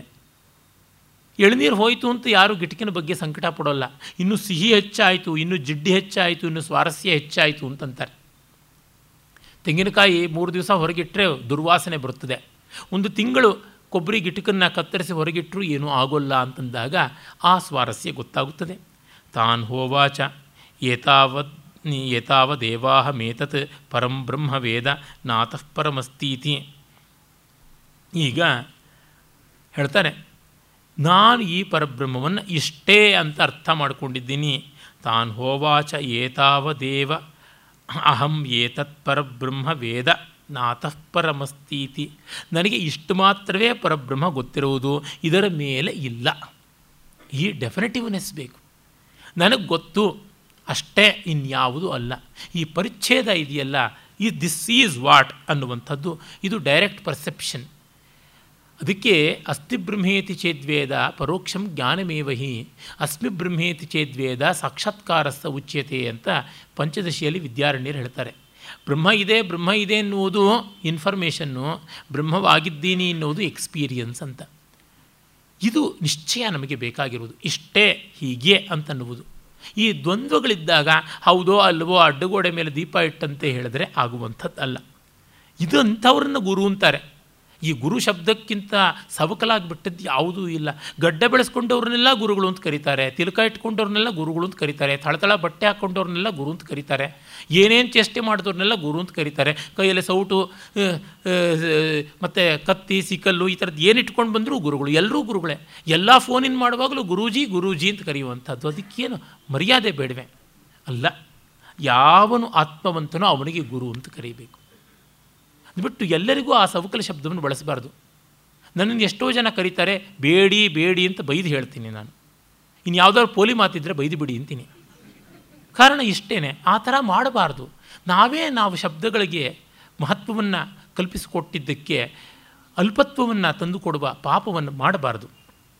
ತೇತಮರ್ಚಯಂತಹ ಸ್ವಂಹಿ ನ ಪಿತಾ ಯೋಸ್ಮಾಕಂ ಅವಿದ್ಯಾಯಾ ಪರಂಪಾರಂ ತಾರಯಸೀತಿ ನಮಃ ಪರಮರ್ಷಿಭ್ಯೋ ನಮಃ ಪರಮರ್ಷಿಭ್ಯ. ಹೀಗೆ ಆರು ಪ್ರಶ್ನೆಗಳಿಗೂ ಉತ್ತರ ಸಿಕ್ಕ ತಕ್ಷಣವೇ ಅವರಷ್ಟು ಜನಕ್ಕೂ ಸಮಾಧಾನ ಆಗಿಬಿಡ್ತದೆ. ಅವರು ಗೌರವಿಸಿ ನಮಸ್ಕಾರ ಮಾಡಿ ಹೇಳ್ತಾರೆ, ಅಸ್ಮಾಕಂ ಅವಿದ್ಯಾಯ ಪರಂಪಾರಂ ತಾರಯಿಸಿ, ಅವಿದ್ಯೆಯ ಮಹಾ ಸಾಗರದ ಆಚೆ ದಡಕ್ಕೆ ತಂದುಕೊಟ್ಟಂತಹ ನೀವು ಪರಮಋಷಿಗಳಾಗಿದ್ದೀರಿ, ನಿಮಗೆ ನಮಸ್ಕಾರ, ನಿಮಗೆ ನಮಸ್ಕಾರ ಅಂತ. ಇನ್ನೇನು ಮಾಡೋದಕ್ಕೆ ಸಾಧ್ಯ? ಅದಕ್ಕಿಂತ ಏನು ಅವ್ರಿಗೇನು ಸನ್ಮಾನ ಮಾಡೋಕ್ಕೆ ಸಾಧ್ಯವ? ಕಿರೀಟ ಇಡೋಕ್ಕೆ ಸಾಧ್ಯವ? ಸ್ವಯಂ ಸಂತೃಪ್ತರಾದವರಿಗೆ ಹಾಗೆ ಗೌರವ ಇಟ್ಕೊಳ್ತಾರೆ ಅಂತ. ಈ ರೀತಿ ಉಪನಿಷತ್ತು ಪ್ರಾಣ ರಯಿಗಳಿಂದ ಆರಂಭ ಮಾಡಿಕೊಂಡು ಈ ಪ್ರಶ್ನೋಪನಿಷತ್ತು ಪರಮಪುರುಷನವರೆಗೆ ಅದ್ಭುತವಾಗಿ ಎಲ್ಲವನ್ನು ಹೇಳಿದೆ. ಸೂಕ್ಷ್ಮವಾಗಿ ಅವಸ್ಥಾತ್ರಯ ಮೀಮಾಂಸೆಯನ್ನು ಮಾಡಿದೆ. ಜಗತ್ತು, ಜೀವ, ಈಶ್ವರ, ಬಂಧ, ಮೋಕ್ಷ ಐದನ್ನು ಕುರಿತು ಹೇಳುವುದೇ ವೇದ ಅಂತ ಅಂದನಲ್ಲ, ಅದಕ್ಕೆ ಅಚ್ಚುಕಟ್ಟಾಗಿ ಎಲ್ಲವನ್ನು ತಿಳಿಸಿದೆ. ನಾಳೆ ನಾವು ಮುಂಡಕದ ಕಡೆಗೆ ಹೋಗೋಣ. ನಮಸ್ಕಾರ.